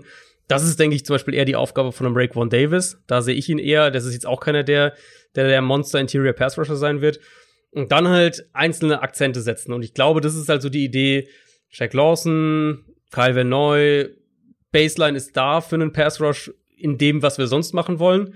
Und jetzt hast du dann halt die Secondary im Idealfall, wenn es alles so ineinander greift, zumindest mal die Cornerbacks. Secondary ist eigentlich zu viel gesagt, aber die Cornerbacks, um halt dann darauf aufbauend eben wirklich auch blitzen zu können. Mit einem, weiß jetzt nicht, Jerome Baker wahrscheinlich wird dann ein Kandidat sein, der da viel macht, oder auch Raekwon McMillan. Also das sind dann so die Namen, die halt dann, denke ich, deutlich mehr Pass-Rush-Snaps sehen werden als noch zum Teil letztes Jahr, oder deutlich mehr produktive Pass-Rush-Snaps sehen werden, weil dass sie viel auch rumrotiert haben und auch viele verschiedene Leute zum Quarterback geschickt haben, das hat sich ja letztes Jahr auch schon bei den Dolphins gezeigt. Ja, das soll wirklich so ein bisschen Patriots 2.0 Defense werden. Es ist generell, die Dolphins sind eine sehr spannende Franchise. Es ist generell eine sehr spannende Entwicklung, die nehmen und auch jetzt in dieser Offseason genommen haben. Viele Veränderungen. Trotzdem glaube ich, dass man noch weit davon entfernt ist, jetzt in dieser Division ganz oben anzugreifen. Klar, mit Tua muss man abwarten. Vielleicht ist er bei 100% und dann ist er ja wirklich auch kann ein sehr guter Quarterback werden in der NFL. Bin ich jetzt aber erstmal noch zurückhaltend im ersten Jahr. Die Offensive Line, haben wir drüber gesprochen. Muss man auch gucken, ist auch so ein bisschen eine Wildcard, wie da die ganzen Draft-Picks und die Neuzugänge funktionieren. Und die Defense hat in meinen Augen halt auch noch das ein oder andere Loch, ist vielleicht zu extrem, aber die ein oder andere Schwäche. Ja. Wo sie gut sein sollten, wäre auf Cornerback, auch wenn ich glaube, dass man mit Xavien Howard und Byron Jones, denen so viel Geld zahlt man, glaube ich, ein bisschen zu viel für das, was man vielleicht bekommt. Ich lasse mich gerne vom Gegenteil überzeugen. Wovon ich überzeugt bin, ist, dass die Dolphins nicht letzter werden in der Division, wie letztes Jahr. Aber das liegt vor allem an einem anderen Team in dieser Division, zu dem wir gleich kommen. Ja, man muss halt Miami immer noch, finde ich, im richtigen Licht sehen, sozusagen. Jetzt klar, sie haben jetzt Tua und sie haben viel investiert und jetzt will man irgendwie auch so die ersten Ergebnisse sehen, das ist auch fair, aber wie du es gesagt hast ganz am Anfang, es ist Jahr 2 von diesem Umbruch und es war halt ein Umbruch, der ja wirklich tiefgreifend war, egal wie man das jetzt bezeichnen will, aber es war ja auf jeden Fall ein tiefgreifender Umbruch und der wird nicht in 2 Jahren funktionieren. Das muss man auch sich ganz klar bewusst machen. Deswegen eine Defense, die jetzt noch mehr die Handschrift übernimmt von Brian Flores und eine Offense, in der sich die Offensive Line zusammenfindet und du dann auch irgendwann Tua im Idealfall natürlich mit positiven Ergebnissen da reinbringst. Das ist so ein bisschen, finde ich, eher das übergreifende Thema für Miami, ob das dann am Ende 5 oder 7 Siege sind. Ja, ist jetzt nicht, finde ich, nicht der zentrale Faktor. Also es ist immer noch ein Team, was ich in dieser Range ungefähr sehe. 5, 6, 7 Siege ist, glaube ich, so eine ganz faire Ausblick für Miami. Man darf halt jetzt nicht im zweiten Jahr direkt Wunderdinge erwarten, weil jetzt ungeduldig zu werden ist so ziemlich das Schlimmste, was irgendwie passieren kann. Und ich glaube eigentlich, dass das nicht passiert, weil die letzte Saison hat, denke ich, auch gerade einem Brian Flores dann doch ein bisschen Credit und bisschen Luft noch, falls das irgendwie sonst ein Thema geworden wäre, verschafft. Ja. Kommen wir zu den New York Jets. Und wir haben tatsächlich einen Jets-Fan gefunden. Und deswegen haben wir einen Gast dabei. Bei LinkedIn, habe ich gesehen, steht NFL-Analyst. Und er hat einen eigenen Podcast, Snap die Football Show. Fabian Sommer ist da, hallo. Ja, servus Leute, danke für die Einladung. Ich freue mich sehr, hier zu sein. Ja, Jets-Fan. Wir haben gerade schon, oder du hast gerade schon im Vorgespräch durchklingen lassen, dass du, ja, eine schwere Zeit durchmachst. Ja, Jets und Schalke. Ich glaube, ich habe mir zweimal komplett das Falsche ausgesucht. Ja, zum Football bin ich gekommen so 2009, damals über King of Queens. Irgendwie bin ich dann sofort bei den Jets hängen geblieben. Direkt die ersten beiden erfolgreichen Jahre unter Rex Ryan mitgenommen. Und ja, von da an ging es dann stetig bergab. Und ich freue mich oder sehne mich seit Jahren nach einem, einfach nur nach einem Playoff-Spiel. Muss noch nicht mal ein Playoff-Sieg sein. Also ich habe ja eben angesprochen, NFL-Analyst. Was machst du genau und wo machst du vor allem das? Ich bin komplett selbstständig. Ich bin primär im Bereich Wetten angesiedelt. Ich wette selber und ich habe einen eigenen Wettservice. Da kann man quasi bei mir auf meiner Seite football-handicapping.com ein Abo abschließen für eine Saison. Und dann kriegt man quasi von Frühling bis zum Super Bowl von mir Analysen zu Teams, Team-Previews, alle möglichen Wetten von Win-Totals, dann über zur Saison jede Woche Spread-Wetten, Total-Wetten etc. pp. Und ja, das ist so mein tägliches Brot. Nebenbei bin ich noch freier Journalist bei einer Tageszeitung. Ja, und das ist das, was ich so mache. Sehr gut, schaut da gerne mal vorbei. Aber lass uns über die Jets sprechen. Die hatten einen 7-9-Rekord vergangenes Jahr. Und wie ich finde, ein besserer Rekord als die Leistung, die ich zumindest in Erinnerung habe. Wie hast du die Saison so in Erinnerung? Wie hast du sie erlebt? Ja, ähnlich. Natürlich auf der einen Seite kann man sagen, Sam Darnold war, ich glaube, 3 Spiele raus mit seinem pfeiferschen Drüsenfieber. Alle 3 Spiele gingen verloren, gegen die Browns, Pats und die Eagles. Da hat Luke Falk das meiste gespielt, das war grausam anzuschauen. Aber ich glaube, man kann so ein bisschen den Case machen, dass man gegen die Browns, Pats und Philly nicht unbedingt 1 oder 2 Spiele gewonnen hätte. Also hätte auch mit Darnold 0-3 ausgehen können. Insgesamt sehe ich die Teamleistung auch nicht wirklich bei 7-9, eher so Richtung 6-10, wäre, glaube ich, ein bisschen realistischer gewesen. Am Ende der Saison hatten sie dann diese Serie von, ich glaube, 6 oder 7-2 am Ende. Problem dabei war aber die Gegner Giants, Redskins, Raiders, Dolphins, Pittsburgh mit Doug Hodges, die Bills mit der B11 in Woche 17. Also alles Teams, die entweder in Top 10 gepickt haben oder ihre Starter draußen gelassen haben. Gegen die Bengals haben sie verloren. Also es war halt nicht so, dass sie am Ende irgendwie einen krassen Schedule gehabt haben. Einfach ein paar Nieten, teilweise knapp besiegt. Auch statistisch gesehen war das auf gar keinen Fall eine 7-9-Saison. Also wie gesagt, ich bin beim Rückblick und bei der Analyse der letzten Saison bin ich eher so bei 5,5, 6. Wenn wir jetzt in die Zukunft schauen, es gab ein paar Änderungen, personelle Änderungen. Guten Draft haben sie in meinen Augen mehr oder weniger hingelegt. 1. und 2. Runde sind sie in die Offense gegangen. Deswegen würde ich auch mit der Offense anfangen. Die war schwach letztes Jahr, zumindest da, wo es gezählt hat. Vor allem auch in den ersten Wochen. Du hast Sam Darnold angesprochen, der war verletzt, war aber auch teilweise, nicht das, was man vielleicht erhofft hat als Jets-Fan. Was glaubst du? Gibt es Gründe, dass die Offense dieses Jahr besser wird als vergangenes Jahr? Ja, weil schlechter fast schon gar nicht möglich ist. Von daher, es kann nur besser werden, aber ich glaube, wir müssen da dann sofort über das Ceiling sprechen. Die Offensive Line war letztes Jahr, ich würde sagen, so Bottom 5, also eine der schlechtesten 5 Offensive Lines in Pass-Blocking und Run-Blocking. Receiver war wirklich Ebbe. Chris Herndon, Tight End, hat, glaube ich, irgendwie 10 Snaps gespielt die ganze Saison, war andauernd verletzt, hat auch nicht wirklich geholfen. Es fehlte der klassische Wide Receiver. Wie gesagt, die O-Line war richtig schlecht.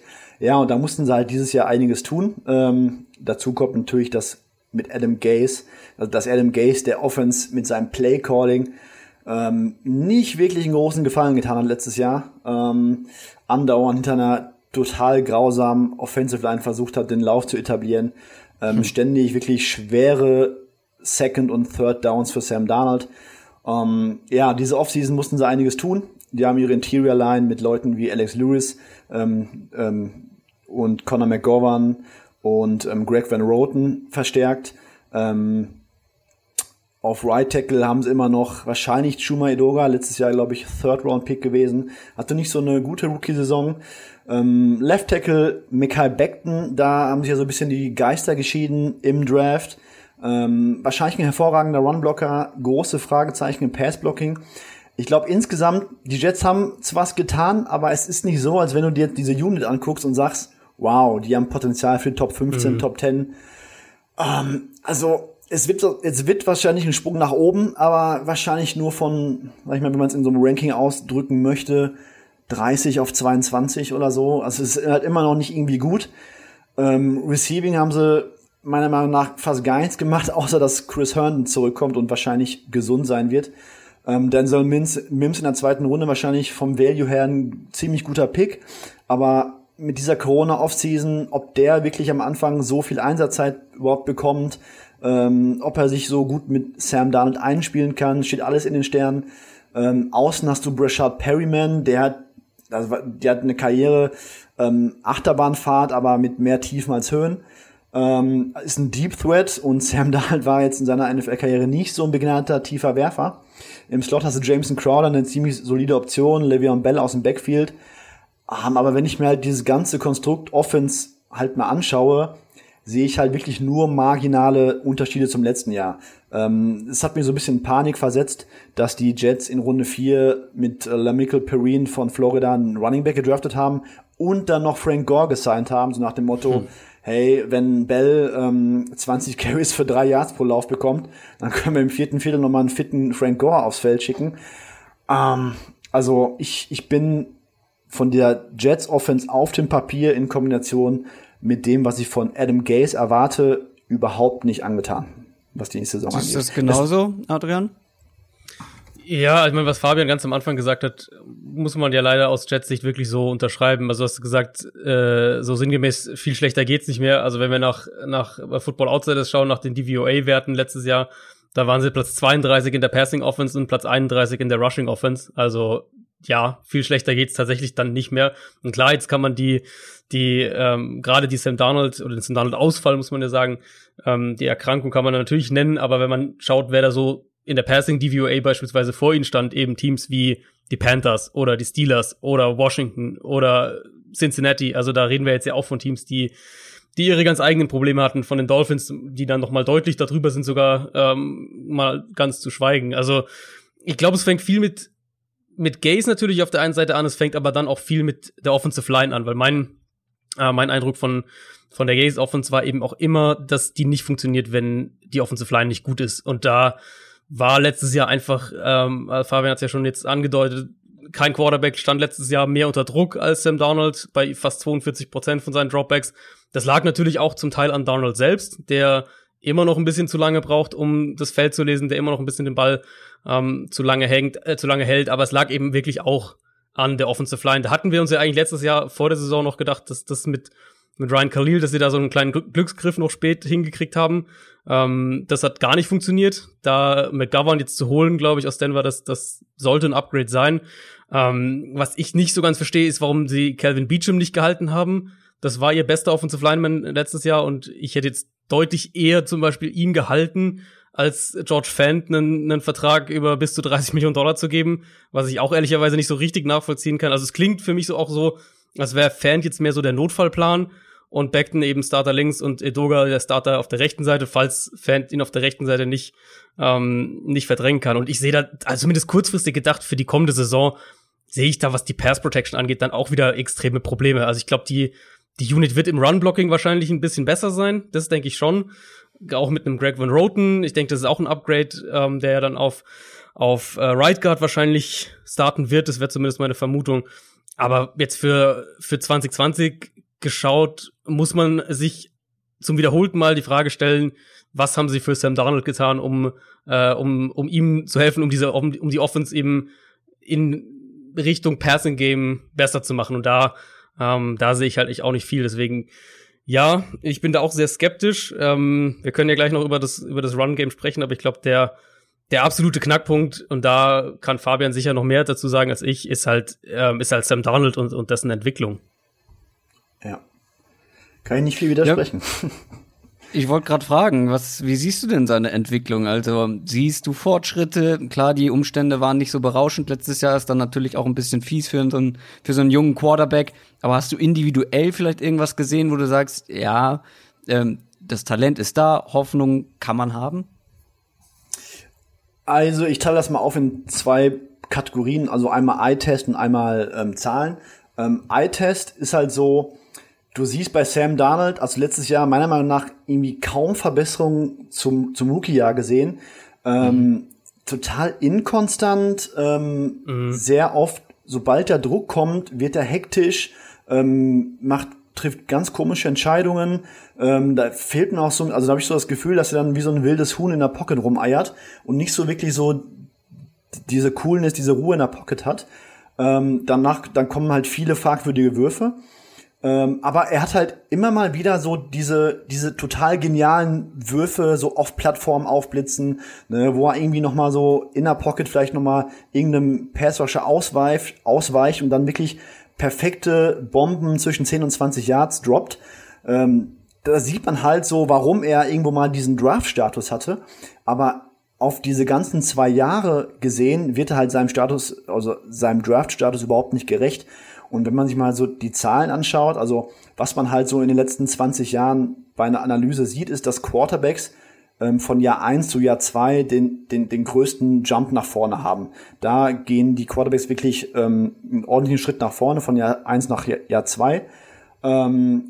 So zahlentechnisch habe ich das, glaube ich, so ganz deutlich so um 500 Pässe drumherum wahrgenommen, dass da dann die Kurve bei langen Startern nach oben geht.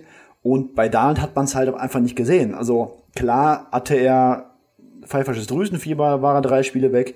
Im ersten Jahr war er ein bisschen verletzt, aber wir haben jetzt insgesamt, glaube ich, keine Ahnung, irgendwie 27 Spiele an Daten, über 1000 Pässe geworfen, glaube ich. Und du siehst einfach nicht, du kannst keine Tendenz erkennen, dass Sam Darnold die Antwort für die Jets ist oder die Zukunft der Jets. Du siehst, wie gesagt, immer mal wieder dieses Talent aufblitzen bei diesen herausragenden Würfen. Aber was die ganze Konstanz angeht und was die statistische Analyse angeht, kann ich nicht mit Selbstbewusstsein sagen, dass Sam Darnold in 3 Jahren noch bei den Jets Starting Quarterback ist. Da hat er einfach bis jetzt viel zu wenig gezeigt. Und selbst damit man nach Jahr 3 sagen kann, er ist die langfristige oder ist der Franchise-Quarterback der Jets, müsste er halt einen gewaltigen Sprung nach vorne machen.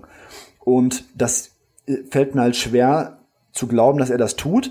Und in Kombination mit diesem Supporting-Cast macht's ihm halt auch die Sache überhaupt nicht leichter. Ja, deswegen wurde ja Joe Flacco geholt, ne?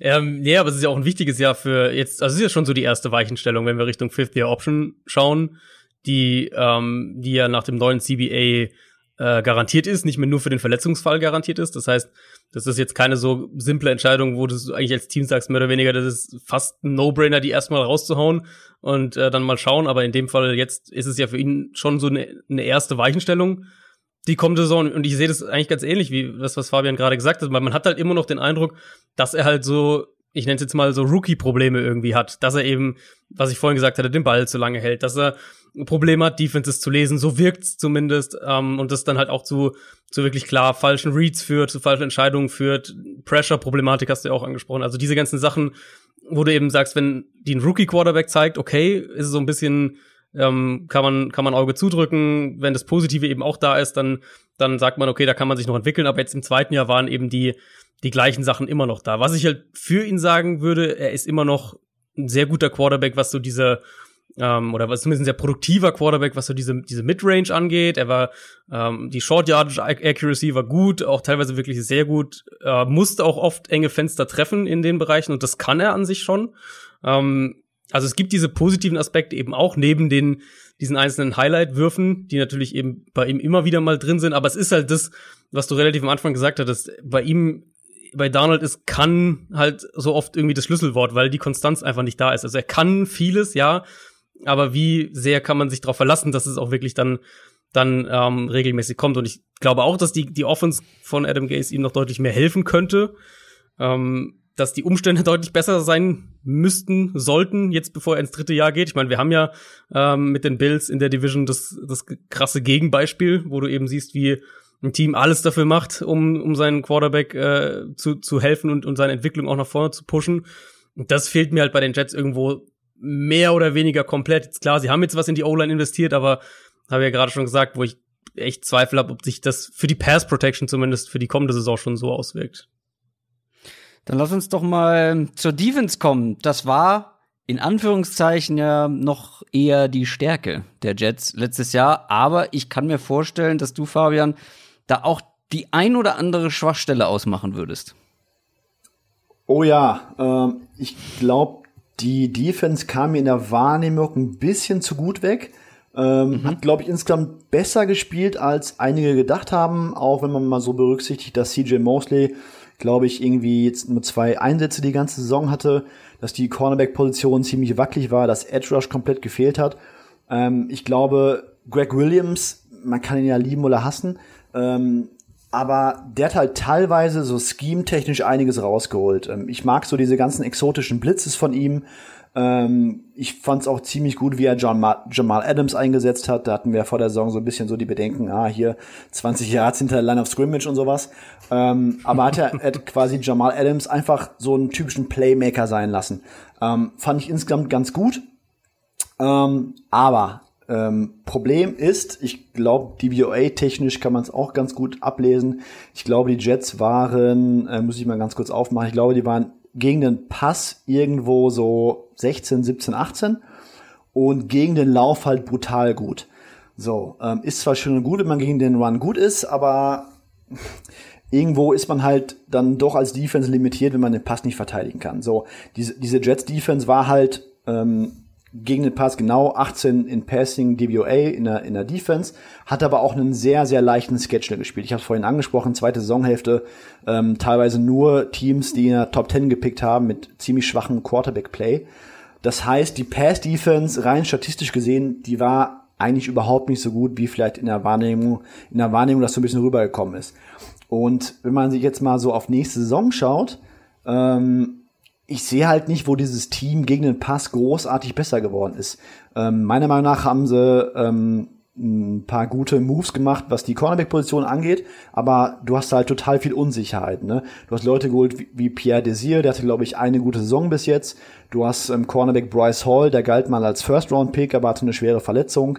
Kein Plan, was der im ersten Jahr abreißen kann. Brian Poole haben sie nochmal zurückgeholt für ein Jahr, der war letztes Jahr im Slot ziemlich gut. Dann hast du noch so Leute rumlaufen wie Arthur Mollett, Quincy Wilson haben sie geholt. Also die haben wirklich, glaube ich, 4 Cornerbacks geholt, die ich mir nächstes Jahr in der Dime-Formation vorstellen könnte. Aber da ist halt keiner, wo du sagen kannst, hey, der hat jetzt 3-4 Jahre auf gutem Level gespielt. Das ist eine ziemlich sichere Bank auf Außen. Und das ist halt das große Problem der Jets. Das ist eine ziemlich große Spannweite zwischen Boom or Bust. Was die Cornerbacks angeht, ich glaube, Safety-Position brauchen wir nicht drüber reden. Wenn Jamal Adams bleibt, ist das mit Marcus May und Rookie Ashton Davis, glaube ich, in so einer Big Nickel, Big Die-Formation ziemlich gut angelegt. Aber du hast halt immer noch kaum Pass-Rush. Mhm. Du kannst dich dann nicht auf irgendeinen Rookie namens Jamari Soniga verlassen, meiner Meinung nach. Du hast eine ganz gute Interior-Line mit Quinn Williams, Steve McLendon gegen den Run, Leuten wie Henry Anderson oder letztes Jahr haben auch Leute wie Kyle Phillips teilweise oder Fuleronzo Fatukasi ganz gut abgeliefert. Linebacking Corps ist auch ganz solide, aber es fehlt halt so dieser Edge-Rush und diese Sicherheit auf Cornerback, um zu sagen, hey, diese Defense, diese Pass-Defense kann auch nächstes Jahr konstant bestehen. Und das wird, glaube ich, so die Achillesferse. Wie gesagt, die tollste Run-Defense ist total hinfällig, wenn du halt in der Secondary offen wie ein Scheunentor bist. Mhm. Und da müssten halt die Jets verdammt viel Glück haben, dass irgendwie 1 oder 2 aus diesem tiefen Cornerback-Depth-Chart ziemlich gut abliefern. Und deswegen sehe ich halt viele Fragezeichen. Ich bin mir sicher, dass Adrian das ziemlich ähnlich sehen wird. Ich bin da auch ganz bei dir. Du hast jetzt schon einige Punkte angesprochen.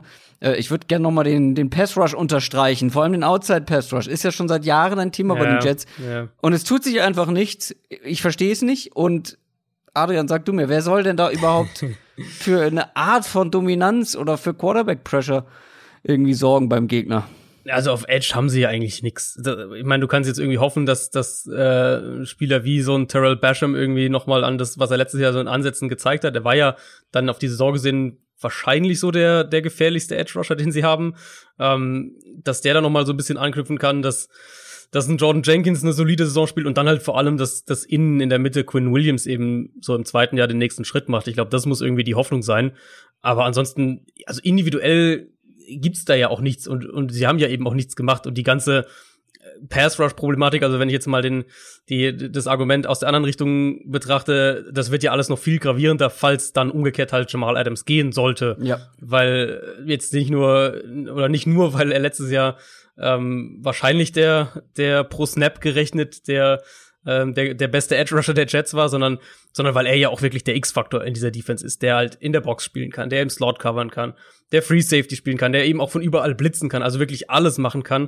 Und wenn der geht, dann verlieren sie eben ihren mit Abstand wertvollsten Spieler und auch dieses Puzzlestück, was sie nicht anderweitig so ersetzen können. Deswegen, also wir haben ja ein bisschen auch schon drüber gesprochen, letzte Woche, glaube ich, war es, dass da auch wohl ein bisschen mehr als nur das Geld dahinter steckt, dass der auch zu einem Team will, was ihm sportlich irgendwie eine bessere Perspektive geht. Und das Ding ist halt wirklich, wenn er geht, dann, glaube ich, besteht eben auch die Gefahr, dass diese anderen Fragezeichen oder Problemzonen oder wie auch immer man es nennen will, die sie haben, dass die dann noch stärker betont werden. Weil ich fand auch, dass sie insgesamt betrachtet über ihren Verhältnissen gespielt haben letztes Jahr. Und die Cornerbacks, die Fabian gerade aufgezählt hat, das ist halt viel Masse, aber viele Fragezeichen halt auch. Und das haben wir jetzt auch hier im Podcast schon auch die letzten Wochen wieder, wenn wir so ein bisschen bilanziert haben, auf Teams geguckt haben und vorausgeschaut haben, immer mal wieder auch gehabt, dieses Thema, wie riskant es halt ist, wenn du irgendwie mit 3-4 Spielern, wo man sagt, okay, die könnten alle irgendwie ganz gut werden, in die Saison gehst auf Cornerback, aber du halt keinen Fixpunkt irgendwie hast. Und den, abgesehen jetzt von Brian Poole im Slot, der fehlt mir halt. Also Outside Corner, der Fixpunkt auf Outside Corner, der fehlt mir halt bei den Jets komplett. Und letztes Jahr haben sie es ganz gut überspielt. Für das, was sie haben, finde ich, haben sie es ganz gut überspielt. Aber falls da Jamal Adams doch rausbrechen sollte noch aus diesem Konstrukt, dann sehe ich da riesige Probleme. Ja. Ich würde mal so zu einem Ausblick, zu einem Fazit kommen und dann Fabian noch eine ganz wichtige Sache fragen, vor allem so aus Fansicht, die man jetzt so als, sagen wir mal, NFL-übergreifender Fan nicht so wahnsinnig oder nicht viel Einblick bekommt. Weil ich bin ja bekanntlich sehr, sehr skeptisch, was die Jets kommende Saison angeht. Wir haben ja mal unsere Favoriten für den First Overall Pick genannt. In einem Mailback war das, glaube ich. Und da war Adrian sehr überrascht, dass ich die Jets gewählt habe. Und das liegt natürlich daran, dass sie auf dem Papier auf keinen Fall das schlechteste Team sind, weil sie haben individuelle Qualität auf jeden Fall. Sowohl in der Offense als auch in der Defense mit ein paar Leuten. Allen voran natürlich Jamal Adams, wenn der geht. Weiß ich nicht so richtig, aber denen fehlt in meinen Augen halt Qualität auf den wichtigen Positionen. Und damit meine ich Positionen in der Offensive Line, Cornerback, Pass Rush generell, Outside Pass Rush vor allem. Dann halte ich nicht viel von Adam Gase. Ich finde, der coacht nicht so, wie jemand coachen würde, der versucht, das Maximum aus dem Spielermaterial rauszuholen, was er zur Verfügung hat.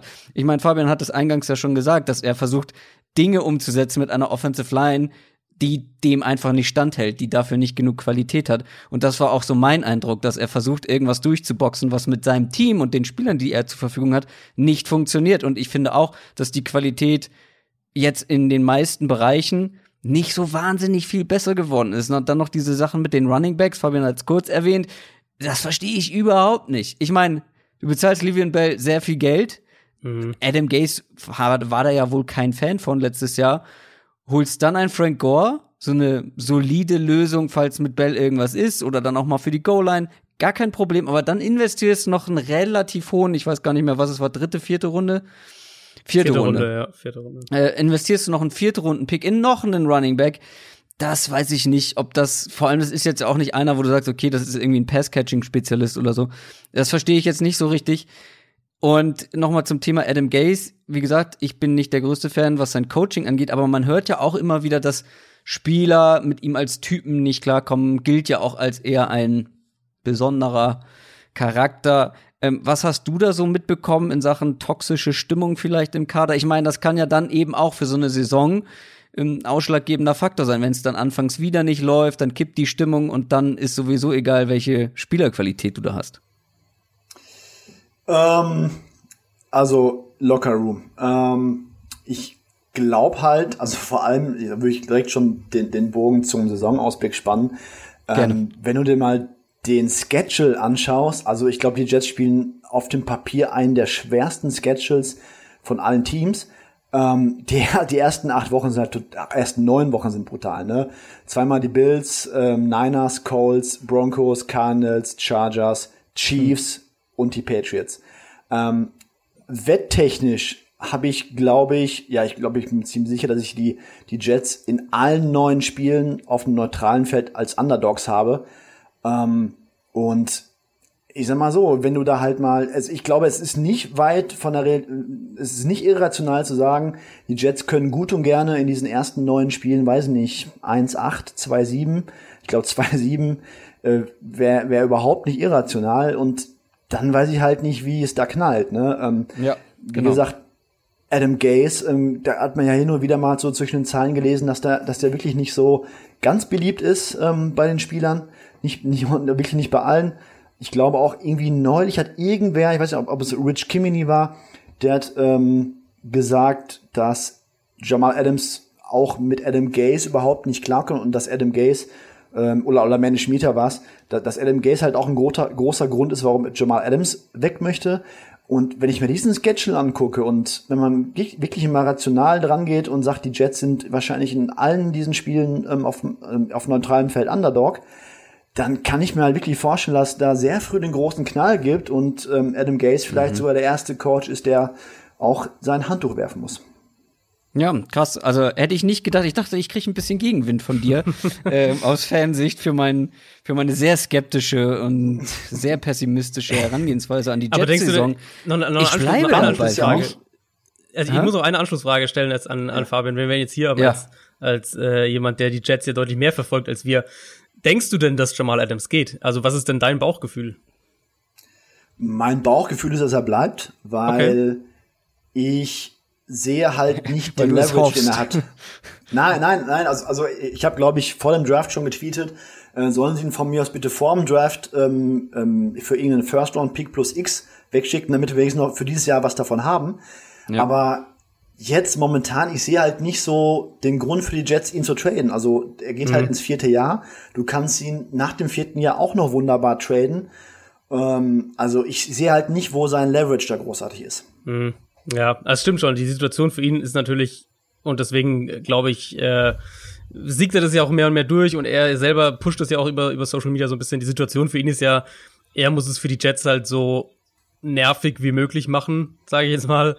Damit die dann halt irgendwann sagen, hier, so wie es jetzt ja letztlich bei Stephon Diggs auch lief, damit die dann irgendwann sagen, okay, komm, jetzt haben wir hier ein gescheites Angebot auf dem Tisch. Das ist vielleicht nicht ultimativ das, was wir haben wollten, aber damit können wir leben, und jetzt beseitigen wir diesen Kopfschmerz, den wir jetzt irgendwie nur noch haben damit.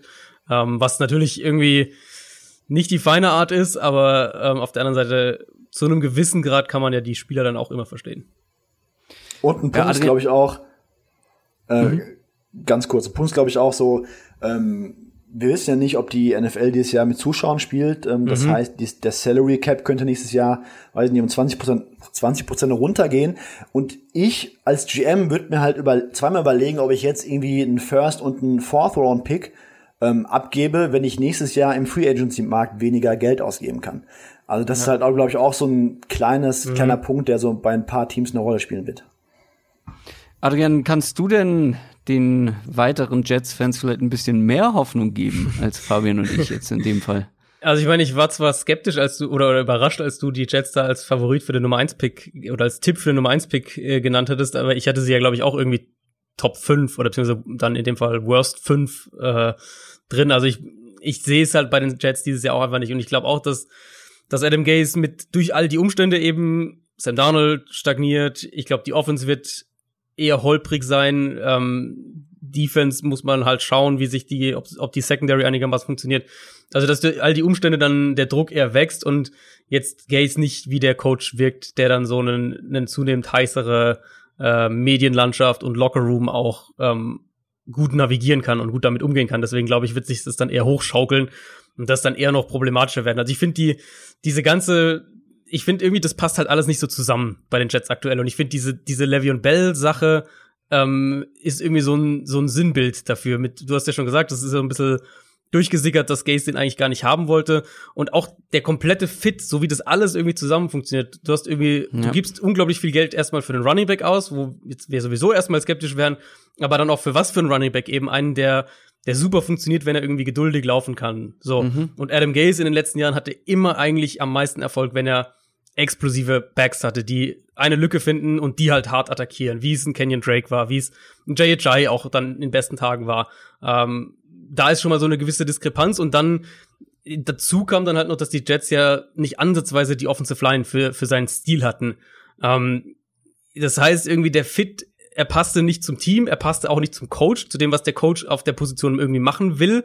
Und ich finde, das ist irgendwie so ein bisschen so ein Sinnbild für das, was ich im Moment bei den Jets sehe. Und wenn es halt blöd läuft, dann stehst du irgendwie, sind wir heute in einem Jahr, haben wir irgendwie einen neuen Headcoach, der einen anderen Quarterback haben will, der irgendwie ein Drittel der Offense umkrempeln muss, weil er irgendwie andere Spielertypen braucht und du stehst irgendwie vor dem längeren, größeren Umbruch. Also das Szenario sehe ich schon als nicht ganz unrealistisch für die Jets. Und das ist ja eben meine Hauptkritik an Adam Gase, dass er eben nicht mit dem, was er dann zur Verfügung hat, versucht, was draus zu gestalten, was eben so viele andere richtig gute Coaches gut machen können. Gerade in dieser Division hat man ja mit Bill Belichick und Josh McDaniels quasi die Besten in dem Fach, mit dem was zu machen, was sie haben. Und das versucht Gase ja offensichtlich gar nicht. Also ich habe gerade auch mal geguckt, Le'Veon Bell ist ja auch einer, der mal aus dem Slot und als Wideout irgendwie für Gefahr sorgen kann oder konnte bei den Steelers damals in den besten Tagen. Und ja, da wurde er nicht viel eingesetzt, so in dem Bereich. Also ja mehrere Spieler ja auch völlig falsch genutzt. Ja, das kommt noch dazu. Also er war auch halt eben insgesamt sehr eindimensional, wenn wir auf seine Run-Calls schauen, aber zum Teil auch wirklich dann insgesamt in seinen Gameplans und wie er die Spiele angegangen ist. Und das, ja, es führt letztlich zu dem zurück, was ich auch am Anfang gesagt hatte eben. Du hast eigentlich bei Gase war immer so ein Thema, der braucht irgendwie eine ganz gute Offensive Line, damit seine offensive Idee funktioniert. Und dann kann man immer noch drüber diskutieren, ob seine offensive Idee gut ist oder nicht, aber das war irgendwie immer so ein bisschen eine Voraussetzung und die hatten die Jets ja letztes Jahr gar nicht. Und wie gesagt, ich bin skeptisch, dass sie jetzt signifikant besser geworden sind. Ja, gut, Fabian, wir schicken dich damit in eine neue Saison voller Hoffnung als Jets-Fan. Also die Jets können auf jeden Fall uns drei nur überraschen, im positiven Sinne angeht. Adam Gase kann uns nur überraschen. Sam Darnold sind wir alle auch ein bisschen skeptisch. Weil ich bin sehr gespannt, was am Ende bei den Jets dann rauskommt. Fabian, dir schon mal vielen Dank für deine Zeit, die du genommen hast, um mit uns über dein Lieblingsteam zu sprechen. Auch wenn es wahrscheinlich in anderen Jahren mehr Spaß gemacht hätte. Wo kann man dich denn verfolgen? Ich habe eingangs schon den Podcast angesprochen, den du mit James Wiebe hast. Wie findet man den? Wo hört man den? Den findet ihr auf allen Plattformen, hauptsächlich bei Twitter @snapdieshow, also Social Media, und den Podcast findet ihr überall, wo es Podcasts gibt. Angefangen bei Apple bis Podbean über Schlammigtot. Spotify. Genau, Spotify. Wunderbar. Apropos Twitter, ich habe gerade eben erst gesehen, dass du 2 Twitter-Accounts hast. Was ist da los? Ja, das Ding ist, dass ich eigentlich so seit 2011 nur Englisch im amerikanischen Raum unterwegs bin und war. Und erst letztes Jahr eigentlich so ein bisschen in die deutsche Community gestoßen bin. Und da habe ich halt auch so ein bisschen Bock gehabt, auch mal auf Deutsch über Football zu reden und habe mir dann mal einen deutschen Account zugelegt. Sehr gut. @SommerNFL bei Twitter. Da auch gerne folgen, gerne bei Snap reinhören. Und deine Homepage haben wir ja schon eingangs angesprochen. Vielen Dank dir und eine gute Saison für die Jets. Vielen Dank für die Einladung. Macht's gut. Und damit wären wir bei den Buffalo Bills. Die hatten eine 10-6 Saison, haben Playoffs gespielt. Und wir haben sie oft gelobt für das, was sie in der Offseason gemacht haben, auch schon letztes Jahr. Gerade in der Free Agency dieses Jahr. Draft fand ich teilweise, gehen wir auch gleich nochmal drauf ein. Es gab wenig große Veränderungen, aber ein paar Upgrades. Wir gehen mal durch alles durch. In der Defense auch. Das war eine sehr gute Defense und sie könnte vielleicht mit den kleinen Veränderungen noch besser werden. Ich weiß ehrlich gesagt gar nicht so richtig, wo ich anfangen soll, weil ich habe gemerkt, ich bin bei der Blitz-Defense ganz gut optimistisch nächstes Jahr. Ich habe jetzt hier mal die Line als erstes. Also, wenn wir die mal durchgehen, Jerry Hughes hatte jetzt letztes Jahr eine richtig gute Saison. Der ist auch weiterhin da. Trent Murphy unterm Radar eine ganz gute Saison gespielt, auch der bleibt. Und dann hat man sich eben punktuell verstärkt mit einem AJ Epinesa.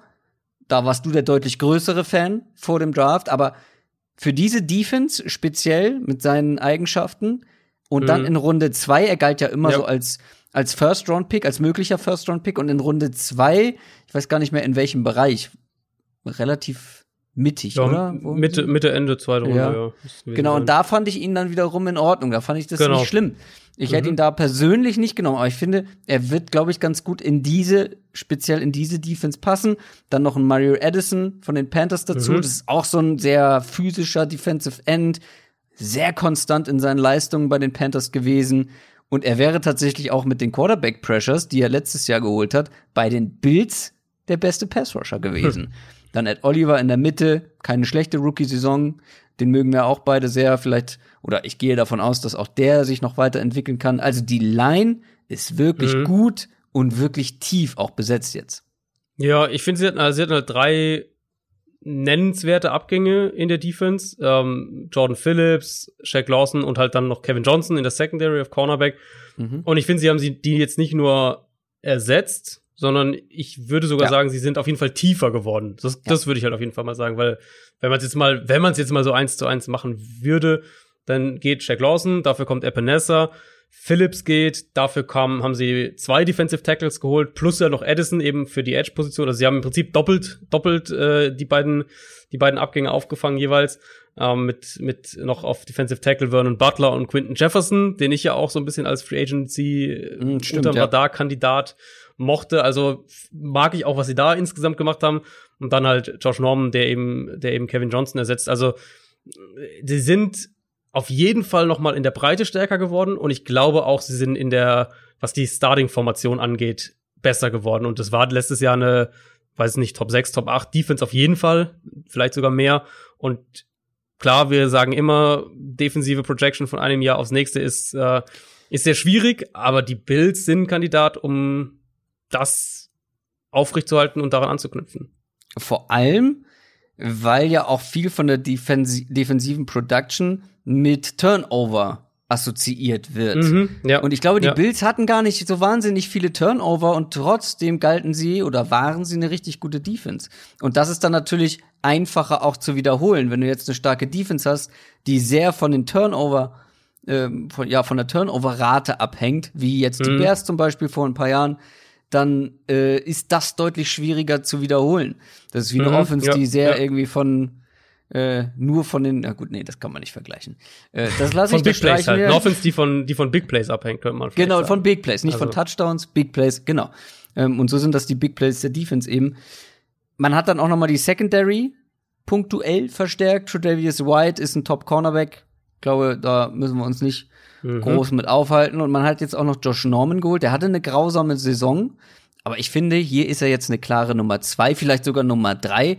Da sollte das Niveau von einem Josh Norman, außer die Entwicklung geht jetzt in die falsche Richtung weiter, eigentlich schon reichen. Und ein Levi Wallace hat auch nicht so schlecht gespielt letztes Jahr. Genau. Dann noch 2 sehr gute Safeties. Auch mit dieser Secondary kann man einiges machen. Ja, absolut. Ist ja auch wirklich Teil dieser Bills-Identität, ganz, ganz klar. Levi Wallace ist halt ein super Backup-Plan, wenn Norman halt nicht funktioniert. Und bei Norman ist ja dann wieder auch das Argument so ein bisschen, was einen als Bills-Fan ein bisschen Hoffnung geben kann, ist ja eben, dass er unter Sean McDermott schon gespielt hat in Carolina. Also die kennen sich ja auch. Da ist eine Vertrautheit da. Und Norman in Washington, das hat ja wohl auch nicht nur auf dem Platz dann am Ende nicht mehr funktioniert, sondern da gab's ja wohl auch andere Geschichten. Also Vielleicht findet er noch mal so einigermaßen eine höhere Baseline, sagen wir es mal so. Und wie du gesagt hast, er muss ja nicht ansatzweise der Star dieser Defense sein. Also ja. Ich finde, die Bills haben eines der wirklich der besten Safety-Duos der Liga mit Micah Hyde und Jordan Poyer. Da gibt's nicht wahnsinnig viele, die da drüber stehen. Und sie haben halt den Nummer 1 Corner, den ganz klaren, mit White. Und dann kannst du ja eben als und sie haben sogar so gute Cover-Linebacker. Das kommt ja auch noch dazu. Also sie sind ja sogar da noch allen voran mit Matt Milano, der eine super Saison gespielt hat, sind sie ja auch da noch richtig gut aufgestellt. Das heißt, du musst ja als Nummer 2, Nummer 3 Corner in dieser Defense jetzt kein absoluter Superstar sein. Insofern, ja, also das ist eine Defense, die hat wenige offensichtliche Schwächen. Ich finde, es gibt ein paar Defenses, die sind noch mal so in der Spitzenqualität dann drüber. Ja. Aber ich finde, wenn du jetzt diese Bills-Defense anschaust, dann gibt's jetzt wenig, wo du sagst, boah, das ist aber echt eine Problemzone oder da hätten sie noch mehr machen müssen. Genau, und mit dem Wissen aus dem vergangenen Jahr, dass sie mit dem Personal schon richtig gut gespielt haben und sie dann ja vor allem in der Tiefe jetzt noch mal zugelegt haben, genau. Bin ich wirklich, wie eingangs schon gesagt, sehr optimistisch, was diese Defense angeht. Spannender wird's bei der Offense. Da könnte das könnte dank der Defense ja auch so ein Team sein, das trotz eines durchschnittlichen Quarterbacks weit kommen könnte und eine richtig gute Saison spielen könnte. Wir erleben es immer wieder, dass du dann auch von einer die Bills letztes Jahr halt, ne? Absolut. Gut, ich meine, dann noch einen Tick weiter vielleicht und vielleicht noch ein paar mehr Siege in der Regular Season. Aber gerade eben wegen dieser Defense und dann in der Offense wegen einzelner Playmaker. Jetzt werden vielleicht die ein oder anderen Bills-Fans aufschrecken, als ich gesagt habe, durchschnittlichen Quarterback. Aber Josh Allen hat sich vielleicht in manchen Bereichen gut entwickelt. Wir haben drüber gesprochen, so diese kurzen, mittellangen Sachen. Da hat er einen guten Schritt nach vorne gemacht. Das sind auch die wichtigsten Sachen eigentlich. Aber wenn seine größte Stärke keine Stärke ist, dann wird's schwierig, dann fehlen so ein bisschen die Argumente, ihn überdurchschnittlich zu betrachten, weil mit diesem Arm, was ja immer das ist, ja, Josh Allen, dieser Arm, und da kann man so viel mitmachen, ja, aber wenn der so ungenau ist im Deep-Passing-Game wie letztes Jahr, dann kannst du da nicht viel draus machen und dann ist das eben nicht mehr seine Stärke, sondern eine Schwachstelle vielleicht sogar. Da kannst du noch so einen starken Arm haben, wenn du damit die Bälle vorbeiwirfst, ist schwierig. Generell Präzision, nicht so unbedingt seins, ne, also auch was Ballplacement angeht, hat die meisten schlechten oder ungenauen Ballplacements sozusagen geworfen in der ganzen NFL. Was bei ihm natürlich noch als Pluspunkt dazukommt, ist natürlich seine Athletik als Runner. Da kann man viel mitmachen und das ist auch wieder so ein Zeichen. Wir haben jetzt schon mehrere Teams gesehen mit einer guten Defense, mit einzelnen Playmakern in der Offense und einem Quarterback, der auch laufen kann. Ja, das stimmt. Also das kann man bei aller Josh Allen Kritik auch nicht wegdiskutieren. Er hat halt, es ist so also dieser X-Faktor, den er so ein bisschen mitbringt. Aber wenn man das so ein bisschen im Detail sich anschaut, wirklich, du hast es schon viel gesagt, was ich auch nur unterschreiben kann, eben diese Deep-Passer-Sache. Er wirft ja wahnsinnig viel, aber immer noch tief. Das ist ja halt so das Ding mit ihm. Er hat, wenn du seine Routes dir anschaust, die gelaufen wurden für ihn und dann eine Schablone drüber legst, welche Targets er anvisiert hat, dann war er, hatte den Ball deutlich über dem, was man erwarten würde, tief geworfen. Er hat die vierthöchste Targettiefe im Schnitt gehabt von allen Quarterbacks in der NFL letztes Jahr. Das Problem halt wirklich, er war einer der schlechtesten Deep Passer letztes Jahr. Also wenn wir nur sowas anschauen wie Adjusted Completion Percentage bei Pässen über 20 Yards, da waren genau 3 Quarterbacks schlechter als er. Und das waren Kyle Allen, Dwayne Haskins und Mason Rudolph. Und dann kam Josh Allen. Ja, und Dwayne Haskins hat nur ein paar Spiele irgendwie zum Ende gemacht. Ne? Also das muss man auch noch dazu sagen. Und die anderen beiden hatten wirklich eine ganz schwache Saison. Genau, das ist jetzt auch nicht der Maßstab, den man dann da anwenden wollen würde. Dann hast du schon angesprochen, er ist immer noch einer der inakkuratesten Quarterbacks der Liga und ich glaube einfach nicht, dass sich das signifikant verändern wird. Er hat sich ein bisschen verbessert eben, diese 5 bis 15 Jahre Tiefe, und das ist auf jeden Fall auch ermutigend, aber das plus dieser X-Faktor als Runner, das sind halt die 2 Argumente für ihn. Und das reicht, finde ich, halt einfach nicht. Also ich glaube, dass Josh Allen ein Quarterback einfach ist, der Woche für Woche ein wirklich gutes Spiel abliefern kann und der auch mal ein Spiel gewinnen kann für dich. Aber genauso wenig wird's mich halt Woche für Woche überraschen, wenn er halt komplett einbricht oder dir auch dann das Spiel verliert. Und dann reden wir von so Sachen wie weit kannst du deine Accuracy verbessern noch in der NFL? Er spielt schon in einem Scheme, das ihm sehr hilft. Mit Stephon Diggs kommt jetzt noch ein Receiver dazu, der häufig frei sein wird. Das wird ihm auch helfen. Aber ultimativ sehe ich halt schon die Gefahr, dass das, was wir letztes Jahr gesehen haben, für die Bills irgendwo so das Ceiling ist mit Josh Allen. Also, dass es halt viel besser nicht wird für die Bills mit Josh Allen. Sehr pessimistisch, sehr wenig Hoffnung machend. Aber du hast jetzt Stephon Diggs schon angesprochen, wäre auch mein nächster Punkt, weil was ich sehr mag, ist dieses Receiver-Trio, was sie jetzt haben, weil es sind drei absolute Spezialisten auf ihrem Gebiet. Sie haben nicht diesen einen Julio Jones, diesen einen DeAndre Hopkins ist jetzt auch eher ein Spezialist, aber in dem, was er macht, extrem gut. Aber nicht diesen einen überragenden Wide Receiver, sondern drei Spezialisten. Eben drei, die spezielle Dinge sehr, sehr gut können. Stephon Diggs, einer der besten Route Runner der Liga. Ich assoziiere mit ihm immer so die mittellangen Routes, vor allem in der Mitte des Feldes. Aber was mich überrascht hat, er hat die drittmeisten tiefen Targets aller Receiver in der NFL letztes Jahr bekommen, also auch da ein Faktor, wenn Josh Allen dann die tiefen Bälle zu ihm trifft. Viele Deep Shots in der Vikings im Play-Action-Passspiel, das ist sicher ein Grund sein. Genau. John Brown, ein Speedster, auch der kann aber mehr als nur geradeaus schnell laufen, hatte letztes Jahr auch die meisten Targets und 1100 Receiving Yards, ist auch vielleicht so ein bisschen unterm Radar gewesen, dass der wirklich auch da, was Total Stats angeht, eine starke Saison gespielt hat. Und Cole Beasley, zuverlässige Slotwaffe. Ich glaube, das beschreibt ihn sehr gut. Total. Es ist nicht dieses High-Class-Elite-Receiving-Trio, aber es ist sehr gut ausgeglichen. Und gerade wenn du sagst, Josh Allen ist nicht der präziseste, er braucht dann eben Leute, die Separation kreieren. Und das können sie, diese drei, auf ihre Art und Weise in ihren Bereichen des Feldes sehr, sehr gut. Also gerade ein Stephon Diggs, wie du schon sagst, wird da sehr, sehr helfen. Genau, absolut. Und weil jetzt gerade gesagt, es ist kein Elite-Trio oder so. Ich weiß gar nicht, so viele, wenn du wirklich ein Trio nimmst, also jetzt nicht auf ein Duo, sondern wirklich ein Trio nimmst, ich glaube, so viele bessere wirst du wahrscheinlich gar nicht finden in der NFL, weil das ist schon ziemlich stark. Auch die zwei letztes Jahr, das waren ja eben, weil es keinen schlechten gibt, weil sie halt drei, die drei sind in dem, was sie können, verdammt gut. Und das gibt es so, glaube ich, gar nicht in der NFL, in der Form. Ja, ich müsste jetzt noch mal nachdenken, welches Trio, ich werde ein Trio finden, was ich besser finde.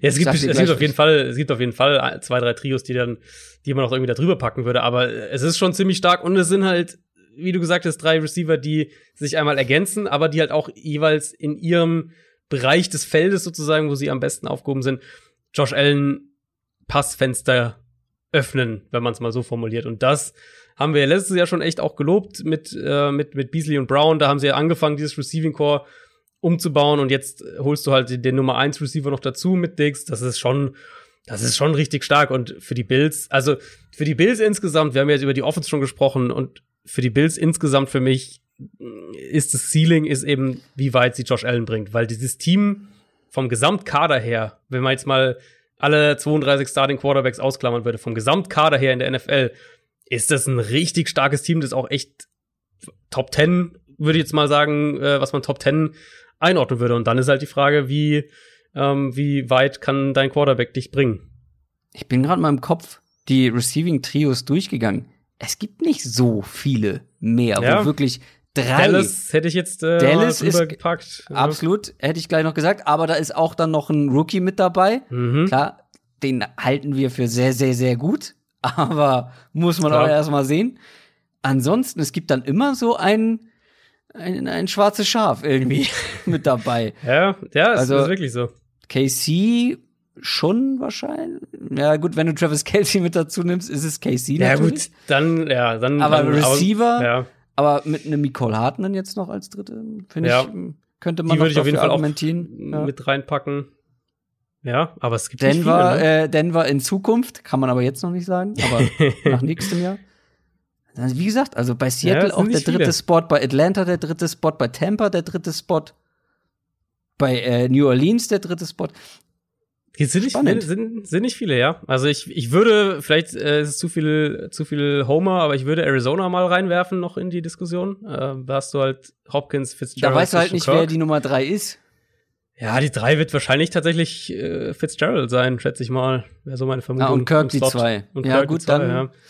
Ja. Genau, aber nee, es gibt nicht viele, die du halt klar da drüber setzen würdest. Also genau. Ich würde die Chiefs wahrscheinlich drüber setzen, weil die halt für die Offense, die sie spielen, ist es so ein unfassbares Trio mit dem Speed. Aber ja, es gibt nicht viele, wo du jetzt irgendwie sagen würdest, da sind die Bills klar dahinter. Was ich mag, aber nicht so sehr verstehe, ist das Backfield. Man hat das hast du schön gesagt, ja. Ja, weil man hat mit Devin Singletary eigentlich einen richtigen Glücksgriff gehabt. Eine richtige positive Überraschung im letzten Jahr. Und nochmal zur Erinnerung, der hat erst ab Woche 7 eigentlich den Ball bekommen. Ab Woche 7 das erste Mal mehr als 7 Mal pro Spiel mit einem Rushing Attempt. Und dann draftest du Zach Moss in der dritten Runde. Mhm. Da frage ich mich halt, warum? Ja. Also wenn du sagst, okay, Devin Singletary, wir glauben nicht daran, dass er im Pass-Catching eine größere Rolle einnehmen kann, okay, dann hast du aber einen TJ Yeldon ja als guten Receiving-Back. Mhm. Vielleicht sagst du auch, okay, wir brauchen noch einen zusätzlichen guten Runner, aber dann weiß ich nicht, warum du dann so einen relativ hohen Pick investierst. Das kriegst du dann auch als Free Agent günstiger, weil jetzt hast du, Zach Moss ist ja ein richtig guter Runner und mit etwas mehr Power vielleicht als Devin Singletary, dafür ist der wiederum in anderen Sachen besser. Aber jetzt hast du 2 dieser guten und vor allem jungen Runner plus TJ Yeldon als Receiving Back.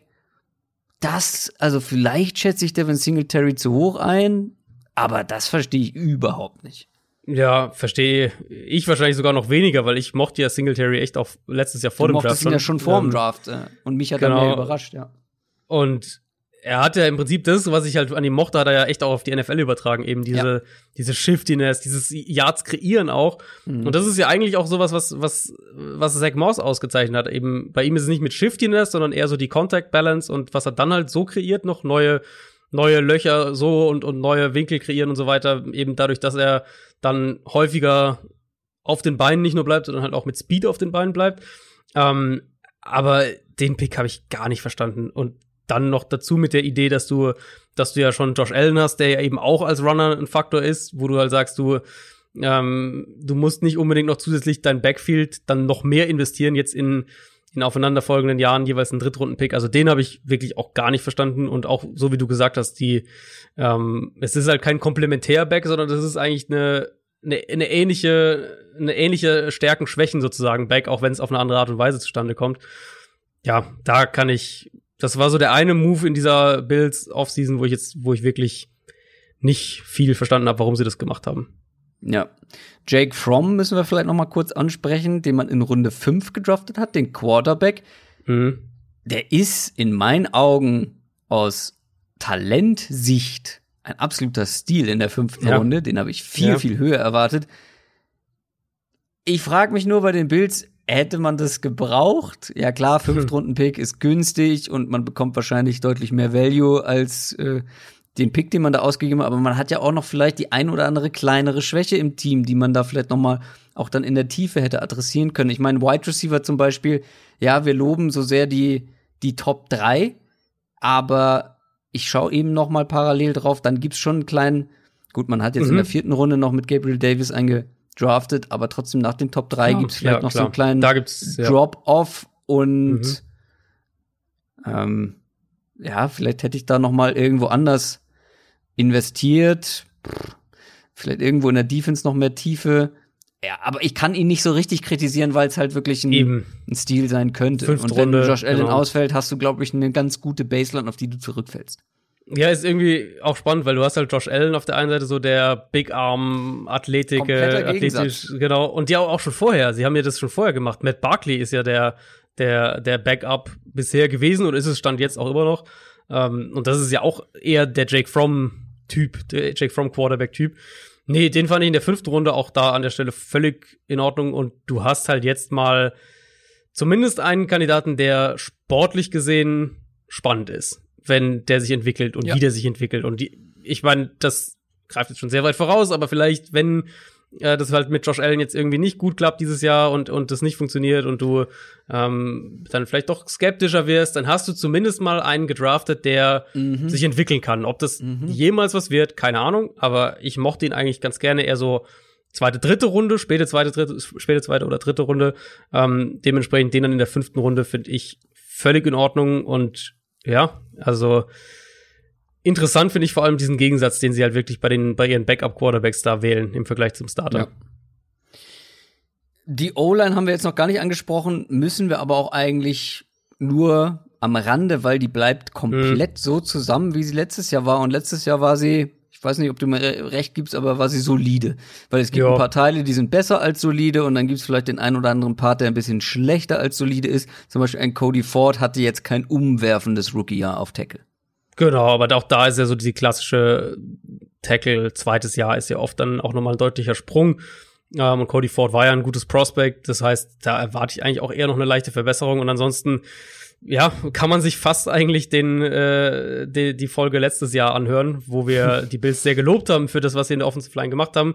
Und vielleicht spielen sie ja jetzt noch ein bisschen mehr, so wie wir es da schon erwartet haben. Aber die Line war gut und die Line war auf jeden Fall gut genug, dass du damit gewinnen kannst. Na, einen Punkt müssen wir noch abhaken, und zwar Tight End könnte vielleicht ein Problem sein. Ich glaube aber nicht daran, muss ich ganz klar sagen, weil ich bin ein Dawson Knox-Believer. Ich glaube, man hat einen sehr dynamischen Tight End da. Der könnte einer der besseren, vertikaleren Receiving Tight Ends der Liga werden. Der hat mehr Yards pro Reception letztes Jahr gefangen als Cole Beasley. Also da sieht man auch, in welche Richtung das mit ihm geht. Und wenn man sich da mal so ein bisschen Spielmaterial vom letzten Jahr anguckt, sieht man auch, der fängt auch mal die etwas schwierigen, tiefen Dinger, auch wenn er nicht viel Separation kreiert, also auch mal ein Contested Catch. Er bekommt auch die deutlich tieferen Targets. 5 Catches, über 20 Yards hat er gefangen letztes Jahr. Also, das finde ich ist ein ganz spannender Mann. Da bin ich sehr auf die Entwicklung gespannt. Kam ja so ein bisschen aus dem Nix, aber ich glaube kam so ein bisschen aus dem Nox. Da ist nichts. Da bin ich sehr gespannt drauf. Jetzt konntest du den Satz gerade noch so beenden. Ich weiß gar nicht mehr, wie ich ihn angefangen habe, ehrlich gesagt. Das Wortspiel hat alles überlagert. Ja, nee, und die Bills sind ja auch kein Team, was jetzt viel 12-Personal zum Beispiel spielen würde mit 2 Tight Ends. Also da, sie haben zwar noch einen Tyler Croft dahinter, so jemanden, aber letztes Jahr hatten sie die zweitniedrigste 12-Personal-Quote, sind ganz, ganz klar ein 3-Receiver-Team schon letztes Jahr gewesen. Und jetzt mit dem Diggs-Trade wird sich das natürlich eher noch intensivieren. Und sie waren letztes Jahr da wirklich ligaweit auch schon ganz weit vorne mit dabei. Das heißt, Tight End ist Dawson Knox und ansonsten alles dahinter wirklich sekundär und eher tertiär, würde ich fast sagen. Ja, Bills werden im kommenden Jahr auch wieder über ihre Defense kommen. Und die könnte, wie gesagt, sehr, sehr stark sein. Und dann müssen wir gucken, zu was die Offense in der Lage ist. Mit der soliden Line, mit den spannenden Playmakern, mit dem sehr, sehr guten Receiving-Trio, wie wir jetzt festgestellt haben. Mit Dawson Knox, der auch ein Faktor sein kann. Wie gesagt, Stephon Diggs, glaube ich, kann den Riesenunterschied machen für Josh Allen, für diese Offense. Weil einfach auch ein John Brown heißt er, ein John Brown noch ein bisschen entlastet werden kann. Und auch den anderen dann mehr Freiräume vielleicht gibt. Ich glaube auch, dass die Offense in der oberen Hälfte letztendlich mitspielen kann. Gerade dann auch mit Allens Rushing-Fähigkeiten hast du einfach eine gewisse Baseline, auch immer. Ich habe die Bills echt auf dem Zettel für den Division-Sieg. Also man muss sie auf dem Zettel haben dafür. Das ist, denke ich, ganz klar. Ich sage mal so, ohne den Cam Newton-Verpflichtung hätte ich jetzt hier auch gesagt, sie sind mein Favorit auf den Division-Sieg. Jetzt finde ich, ist es wieder. Sie sind immer noch mein Favorit. Da gehe ich, glaube ich, nicht mehr mit. Also, wenn ich jetzt heute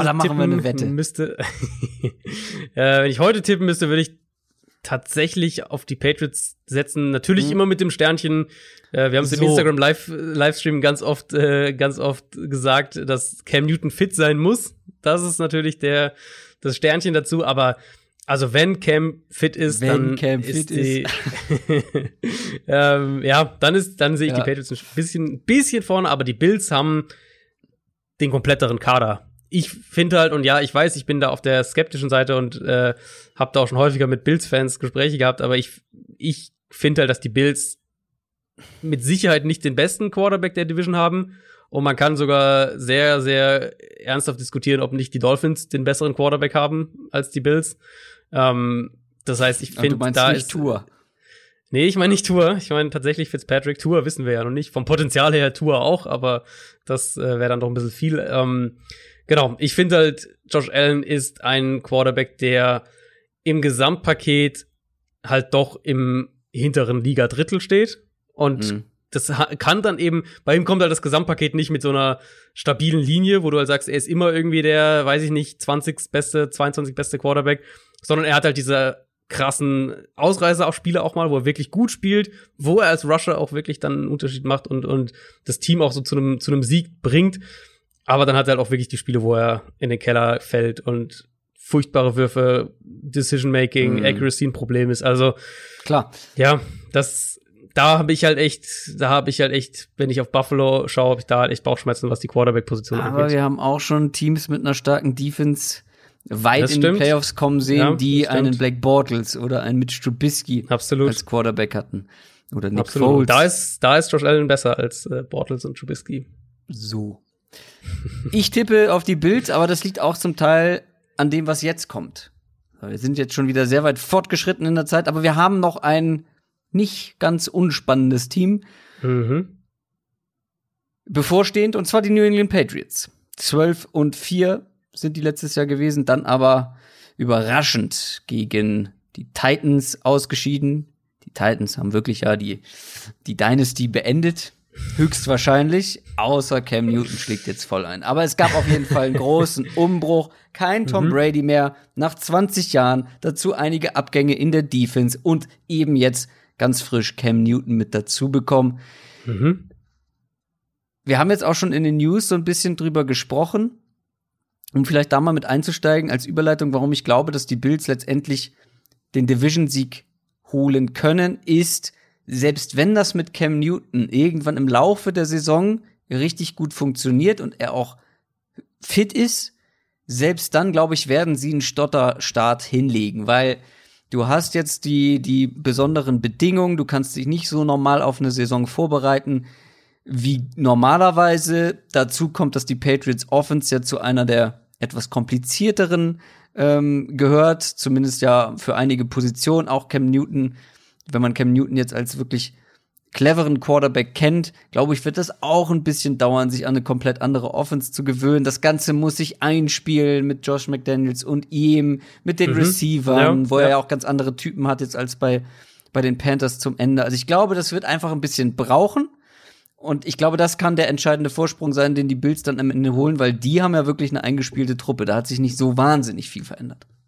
Das stimmt. Also das Argument ist auf jeden Fall fair. Ich würde halt dagegen halten, Also könnte ich mir auch vorstellen, dass die Patriots so ein bisschen langsamen Start haben, ein bisschen Probleme am Anfang haben.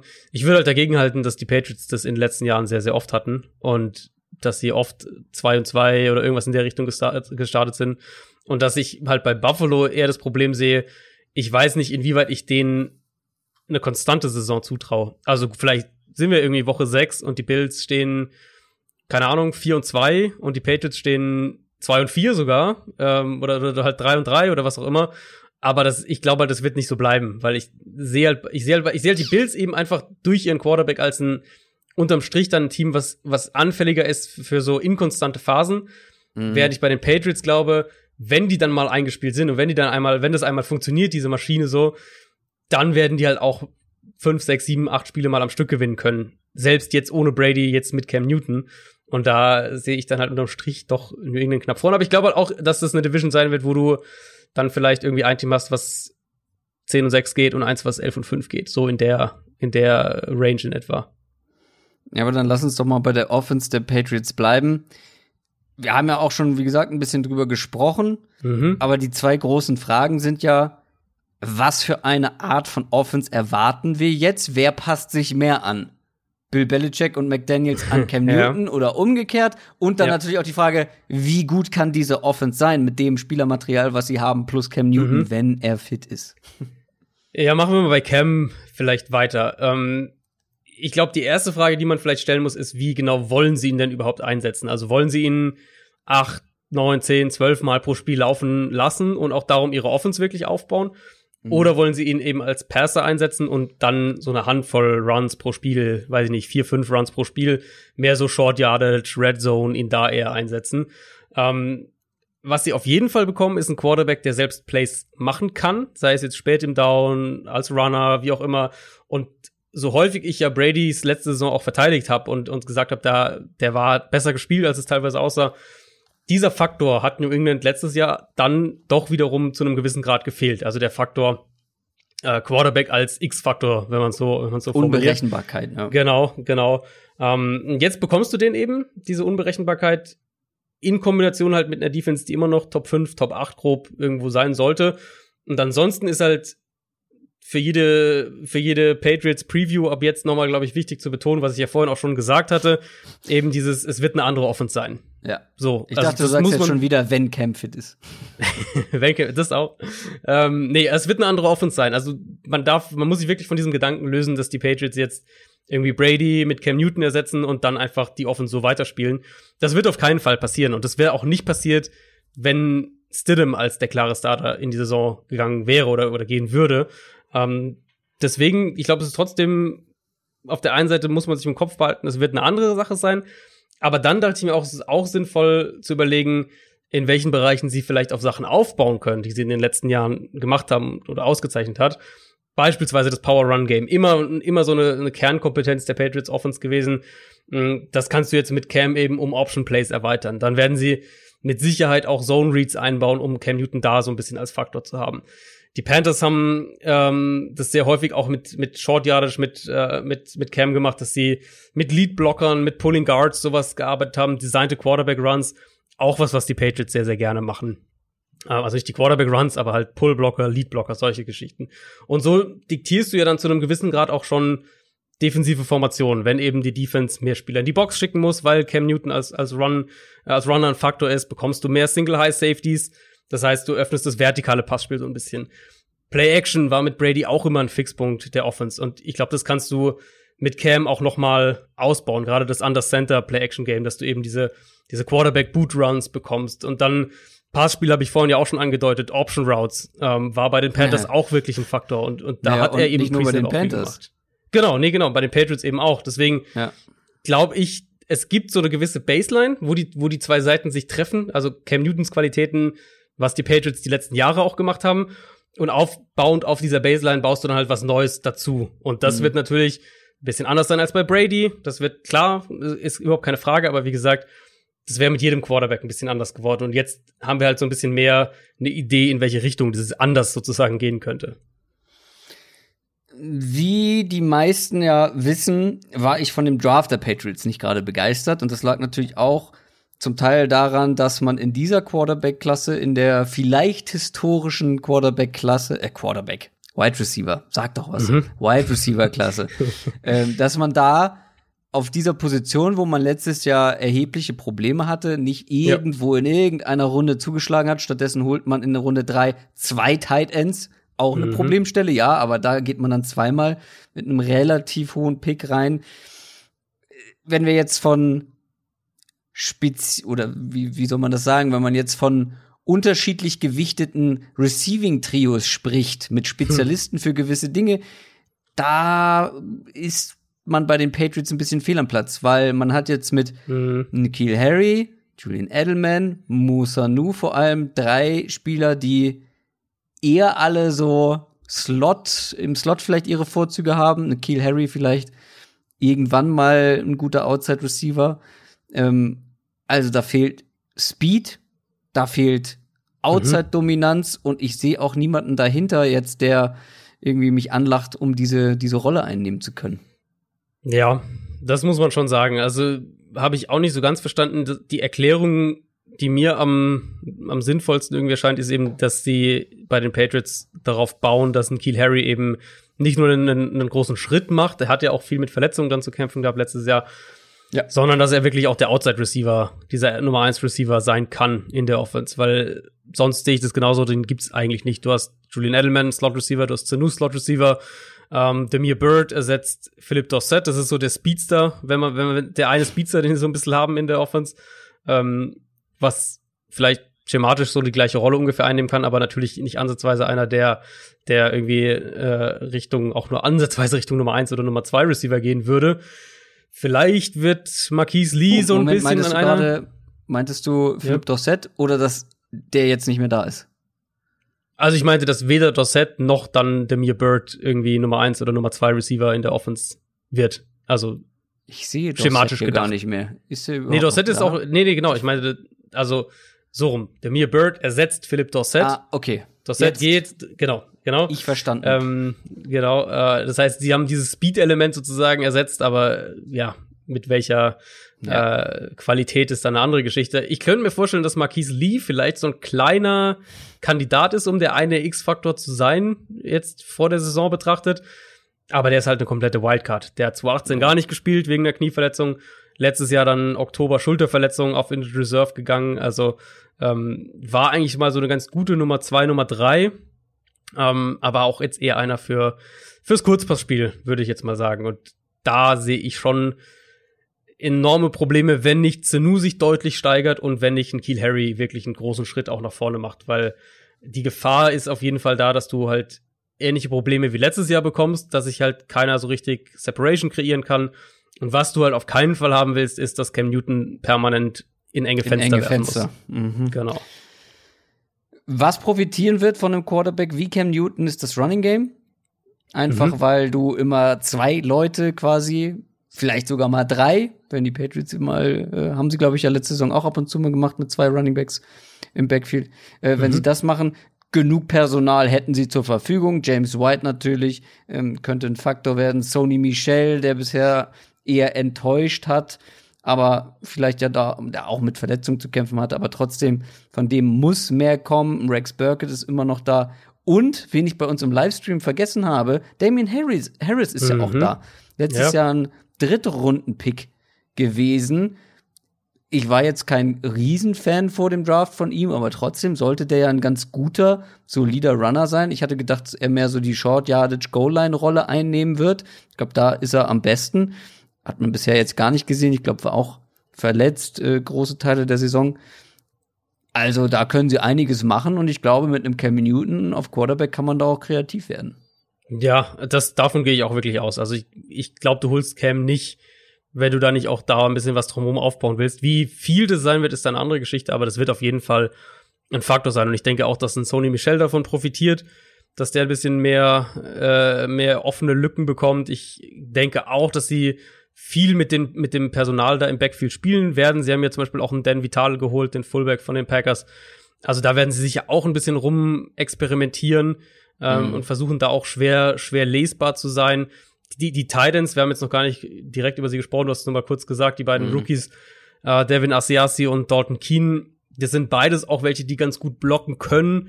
Gerade Asiasi wirklich auch so einer, den man als so klassischen Titan bezeichnen würde. Solide irgendwie alles, so rundum solide, kann irgendwie alles einigermaßen gut.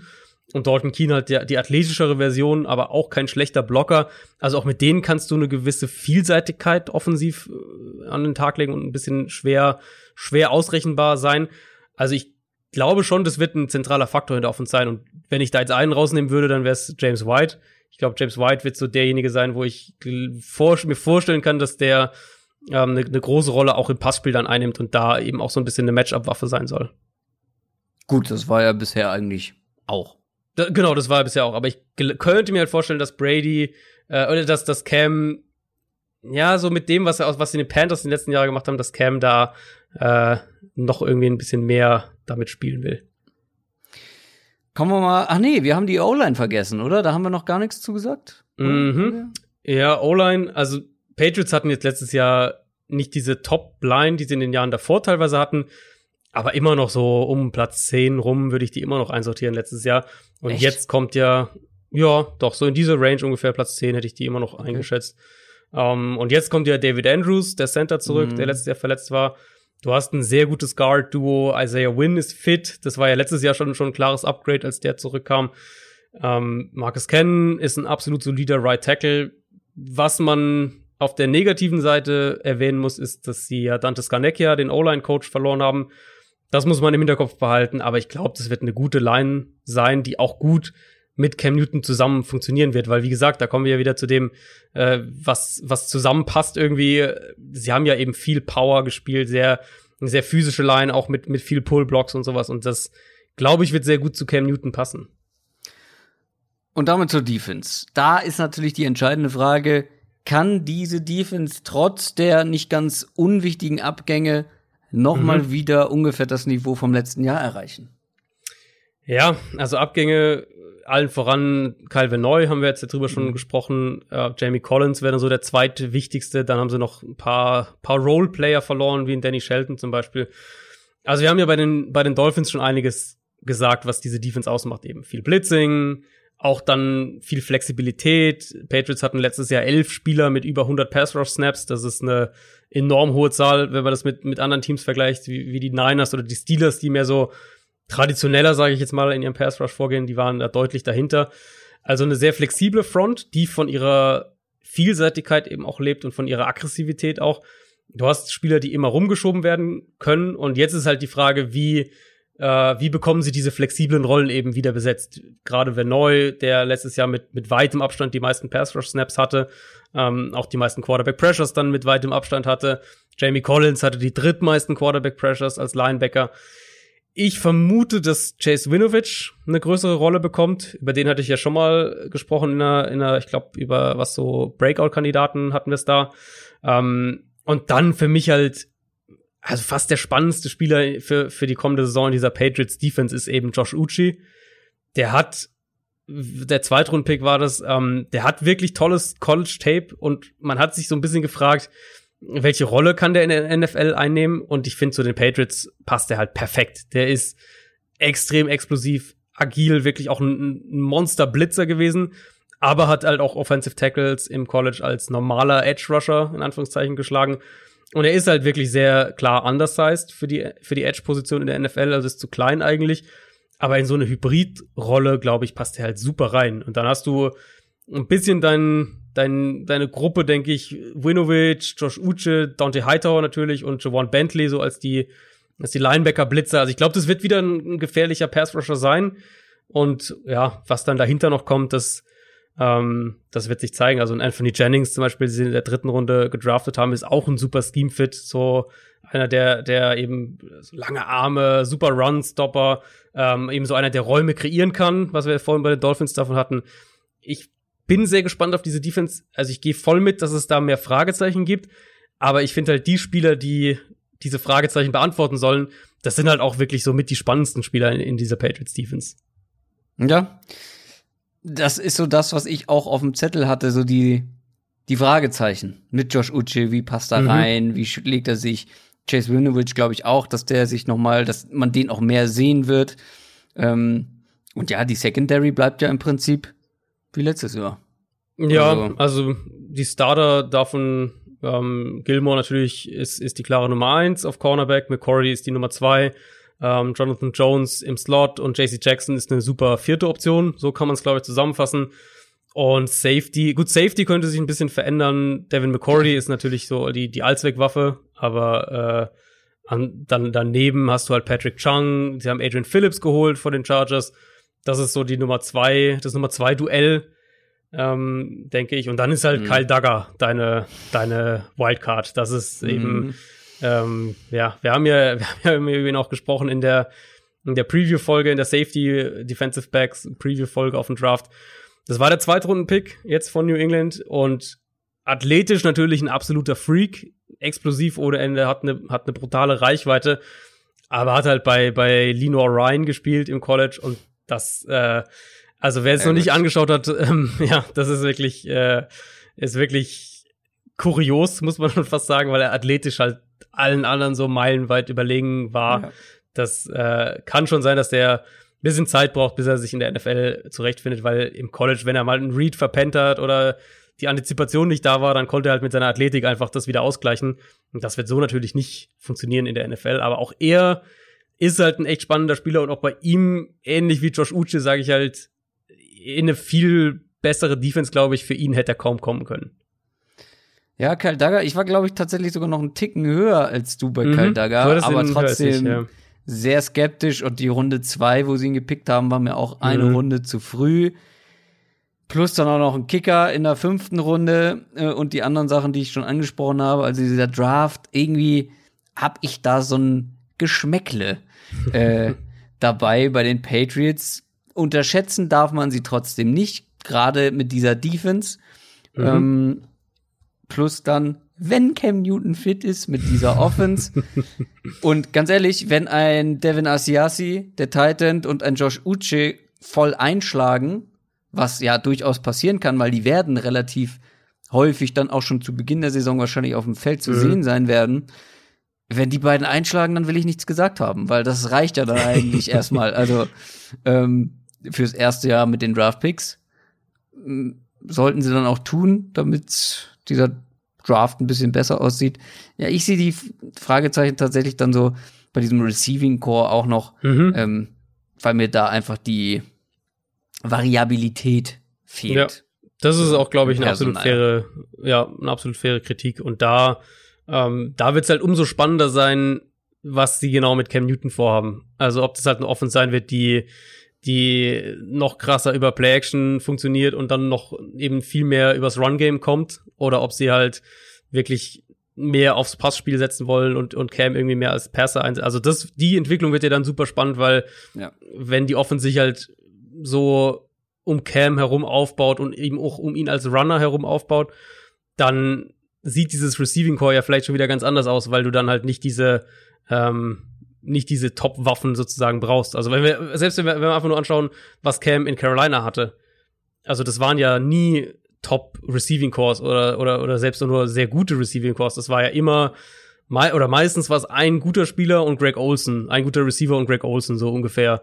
Und ich glaube, das können die Patriots im Verbund mit den 3 Receivern und vielleicht einem der Tight Ends und James White können sie das dann auch irgendwie aufbieten. Ich bin gespannt auf die Patriots. Diese Verpflichtung ist einfach, ich wollte es eigentlich schon vorhin in dem News-Segment sagen, diese Verpflichtung ist einfach Gold wert für die ganze NFL. Nicht nur für die Patriots vielleicht, weil sie ihn ja nun auch sehr günstig bekommen haben, sondern ich bin froh, dass Cam Newton einfach wieder zurück ist tatsächlich. Ja. Also er polarisiert vielleicht, aber da verstehe ich dann halt auch viele Leute nicht. Es gibt dann, vielleicht ist es sogar dieselben, die sagen, es gibt zu wenig, zum Beispiel jetzt, der Fußballvergleich fehlt natürlich noch in dieser Folge. Es gibt viele Leute, die sagen, in der Bundesliga gibt's gar nicht mehr diese markanten Typen, aber sich dann über Cam Newton aufregen, über einen markanten Typen, der ja wirklich auch Show machen kann. Und ganz ehrlich, ohne Cam Newton, glaube ich, wäre die NFL in Deutschland nicht so schnell so sehr geboomt, weil gerade in seiner MVP-Saison, ich kann mich dran erinnern, bei RAN damals, wo dann das erste Mal wirklich viele Saisonspiele oder alle Saisonspiele oder jede Woche Saisonspiele gezeigt wurden und Cam Newton mit dieser überragenden Saison, das hat schon ganz schön Hype ausgelöst und du brauchst einfach solche Showmaker, du brauchst solche Typen und ich finde ihn ja auch spielerisch unfassbar unterhaltsam. Ja. Und dann kann es am Ende auch für die Patriots tatsächlich ein Goldgriff gewesen sein. Vor allem darf man ja nicht verwechseln, Showman irgendwie, dass der jetzt irgendwie lustige Outfits auf seinen Pressekonferenzen trägt versus was der in der Kabine ist. Und alles, was man halt von Cam Newton gehört hat, immer war super Kabine, Lieder, top und alles und auch wirklich einer, der ja sich enorm auch in der Community da engagiert hat und da jetzt nicht einfach nur Geld gespendet hat, sondern auch wirklich da war und sie wirklich eingebracht hat und einer, der halt intern auch eigentlich nur, was man gehört hat, zumindest immer eigentlich nur Fürsprecher hatte und wirklich auch super Mitspieler war, dass der dann irgendwie komische Outfits auf den Pressekonferenzen trägt, das sollte eigentlich erstmal jedem wurscht sein. Und ich fand es gerade so witzig, weil es dann halt auch so oft kam, das passt nicht zu den Patriots. Ist den Leuten schon klar, dass das Rob Gronkowski der Tight End dieses Teams war für die letzten Jahre. Randy und Moss. Und Randy Moss auch. Und Gronk jetzt auch nicht mit passivem und unauffälligem Auftreten irgendwie aufgefallen. Also es ist halt so, ich meine, natürlich kann es sein, dass Cam sich da auch zu einem gewissen Grad anpassen muss. Das glaube ich sogar. Ich hatte es im Instagram-Livestream ja gesagt, als wir vor der Saison letztes Jahr für das DAZN-Event in Berlin waren mit Markus Kuhn und Sebastian Vollmer und die dann auch so ein bisschen darüber gesprochen haben, da hat Markus auch erzählt hier, als er eben zu den Patriots kam, gab es da auch eine klare Social-Media-Policy so in der Richtung hier, diese und jene Sachen, die gibt's halt da nicht so. Die werden halt nicht durchgewunken. Und da vielleicht findet er auch so ein, muss sich Cam da auch irgendwo einschränken. Aber zu sagen, weil der jetzt irgendwie so ein bisschen einen exzentrischen Modestil hat, passt er nicht zu den Patriots, ist halt, also ehrlicherweise nicht sonderlich weit gedacht. Nee. Von hier bis zur Tapete. Nee, von der Wand bis zur Tapete. Es ist spät. Wir haben sehr lange mal wieder aufgenommen. War eine schöne Folge. Ich hatte irgendwas noch auf dem Zettel fürs Ende. Ich weiß es aber nicht mehr. Eine Sache war auf jeden Fall, dass wir unsere Sommerpause ja, glaube ich, jetzt schon mal ankündigen können, weil wir endlich mal festgelegt haben, von wann bis wann die stattfinden wird. Also vielleicht sagen wir noch nicht die genauen Daten, aber nächste Woche wird die vorerst letzte Folge Downset Talk sein. Dann werden wir tatsächlich mal eine kleine Sommerpause machen. Gab's bei uns so noch nie. Aber ich das muss auch dazu sagen, das stimmt ja gar nicht, was du gesagt hast. Das stimmt ja gar nicht. Das stimmt ja gar nicht. Nächste Woche ist die vorletzte. Stimmt. Du hast das ist schon wieder. Ich bin schon im Urlaub. Ja, ist schon im Urlaub. Ich habe jetzt nächste Woche ist die 2,5 Jahre durchgepodcastet. Ja. Nee, nächste Woche ist die vorletzte und dann gibt's eine kleine Pause. Aber es gibt dann vielleicht ja auch was anderes. Das können wir so ein bisschen anteasen. Es wird eine Sommerpause geben. Da werdet ihr natürlich alle Details dann noch bekommen, wann und wie und wo. Aber es wird wo ist eine gute Frage. Es wird bis dahin auch ein kleines anderes Projekt geben und das wird bald sogar schon starten. Also gar nicht mehr so lange hin. Mysteriös. Wo ich Urlaub mache, ist übrigens auch eine gute Frage, weil Stand jetzt ist es noch Portugal, aber die fangen jetzt erst an mit Corona. Ha! Ja. Toll. Super Timing. Das wird auch noch spannend. Also bei mir ist es Stand jetzt noch Griechenland. Da bleibe ich mal optimistisch, aber man weiß es nicht. Also wir wissen es natürlich sowieso nicht. Also wer weiß, vielleicht kann man in 3 Wochen gar nirgends mehr hinreisen. Das weiß ja keiner. Wo ich hinreisen werde, ist auf jeden Fall zeitnah mein Bett. Vorher muss ich das hier noch fertig machen. Ich wünsche euch eine schöne Woche. Wir hören uns Donnerstag wieder. Macht es gut. Bis dahin. Tschüss. Ciao, ciao.